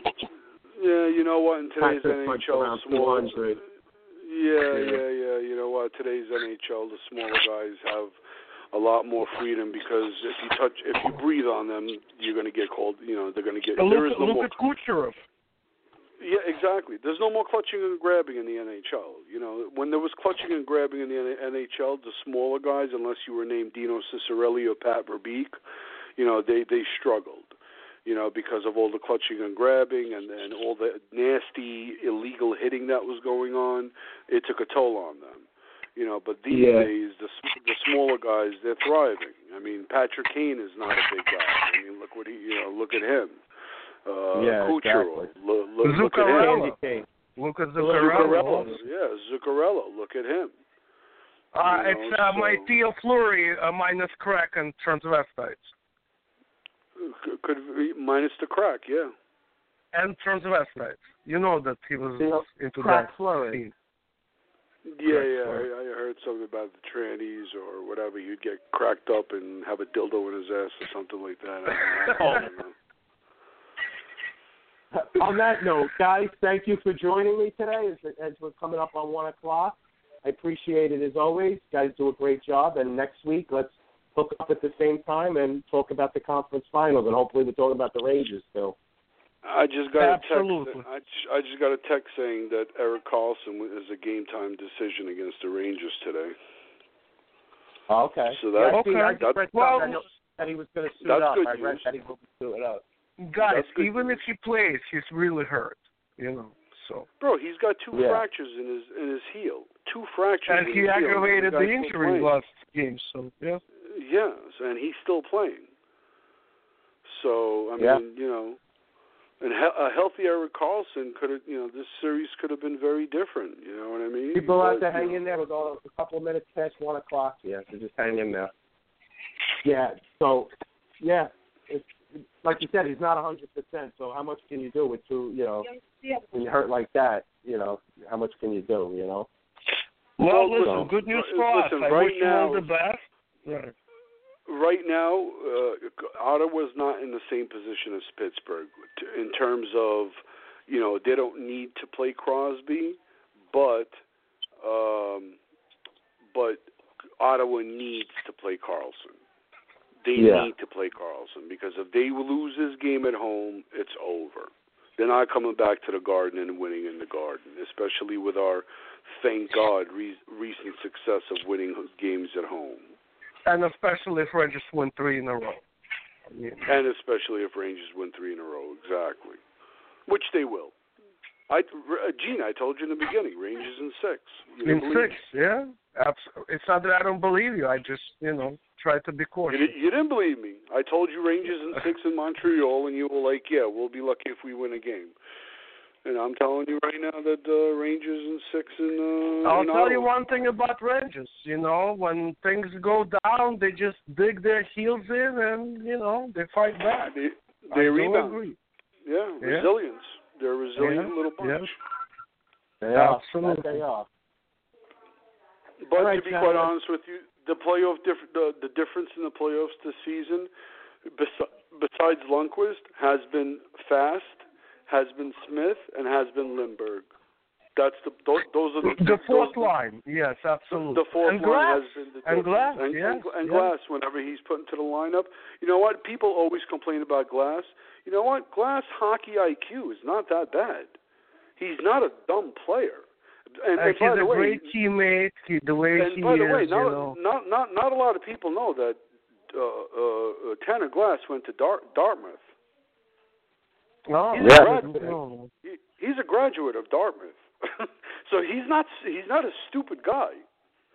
In other words, he can read two lines. He could actually read the playbook. what about New York Post? Can he read New York Post? no one can read. Oh, Larry the Brooks? No, nobody can read Larry Brooks. All right. The acquirer. of Lenny, did you vote? Yeah. Did you vote for uh, Donald Trump, Lenny? Uh, I, I, I no comment. so, in other words, you're ready to leave the country. Not quite yet. I'm just willing. I'm just ready to, You to move contemplate. to. Uh, I'm I'm ready to move to a, a state that's progressive and libertarian. Okay, so go to Boston. Boston. Boston? That's Nah, where I gotta go. I, Boston. I think I'd rather pick uh, Colorado. ah, okay. I know the reason why you want to move to Colorado, but that's Yeah, all the so do I. No, I, I have the, I have the I have the same thing here. It doesn't really Okay. matter. But anyway, yes, Porky, you got to go because we're we're running out of time, and I got to. Yeah, sorry.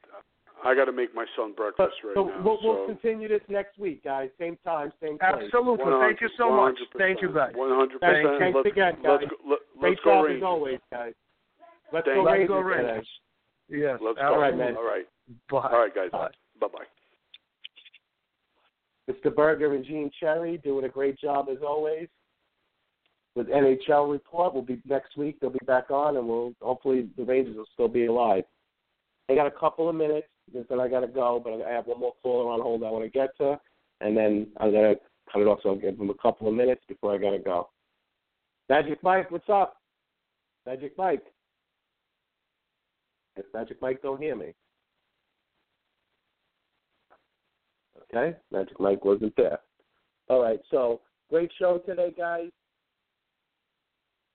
Very good show. Enjoyed it. Uh, did a lot of baseball, a lot of NHL. We, didn't get too much basketball.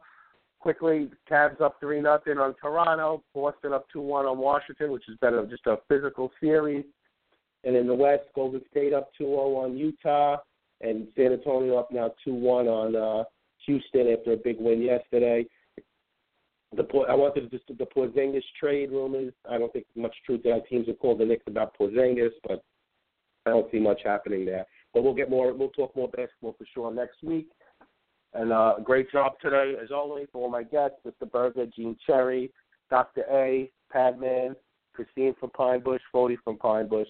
Great job today, guys, and uh, look forward to next week. For everybody, enjoy your weekend.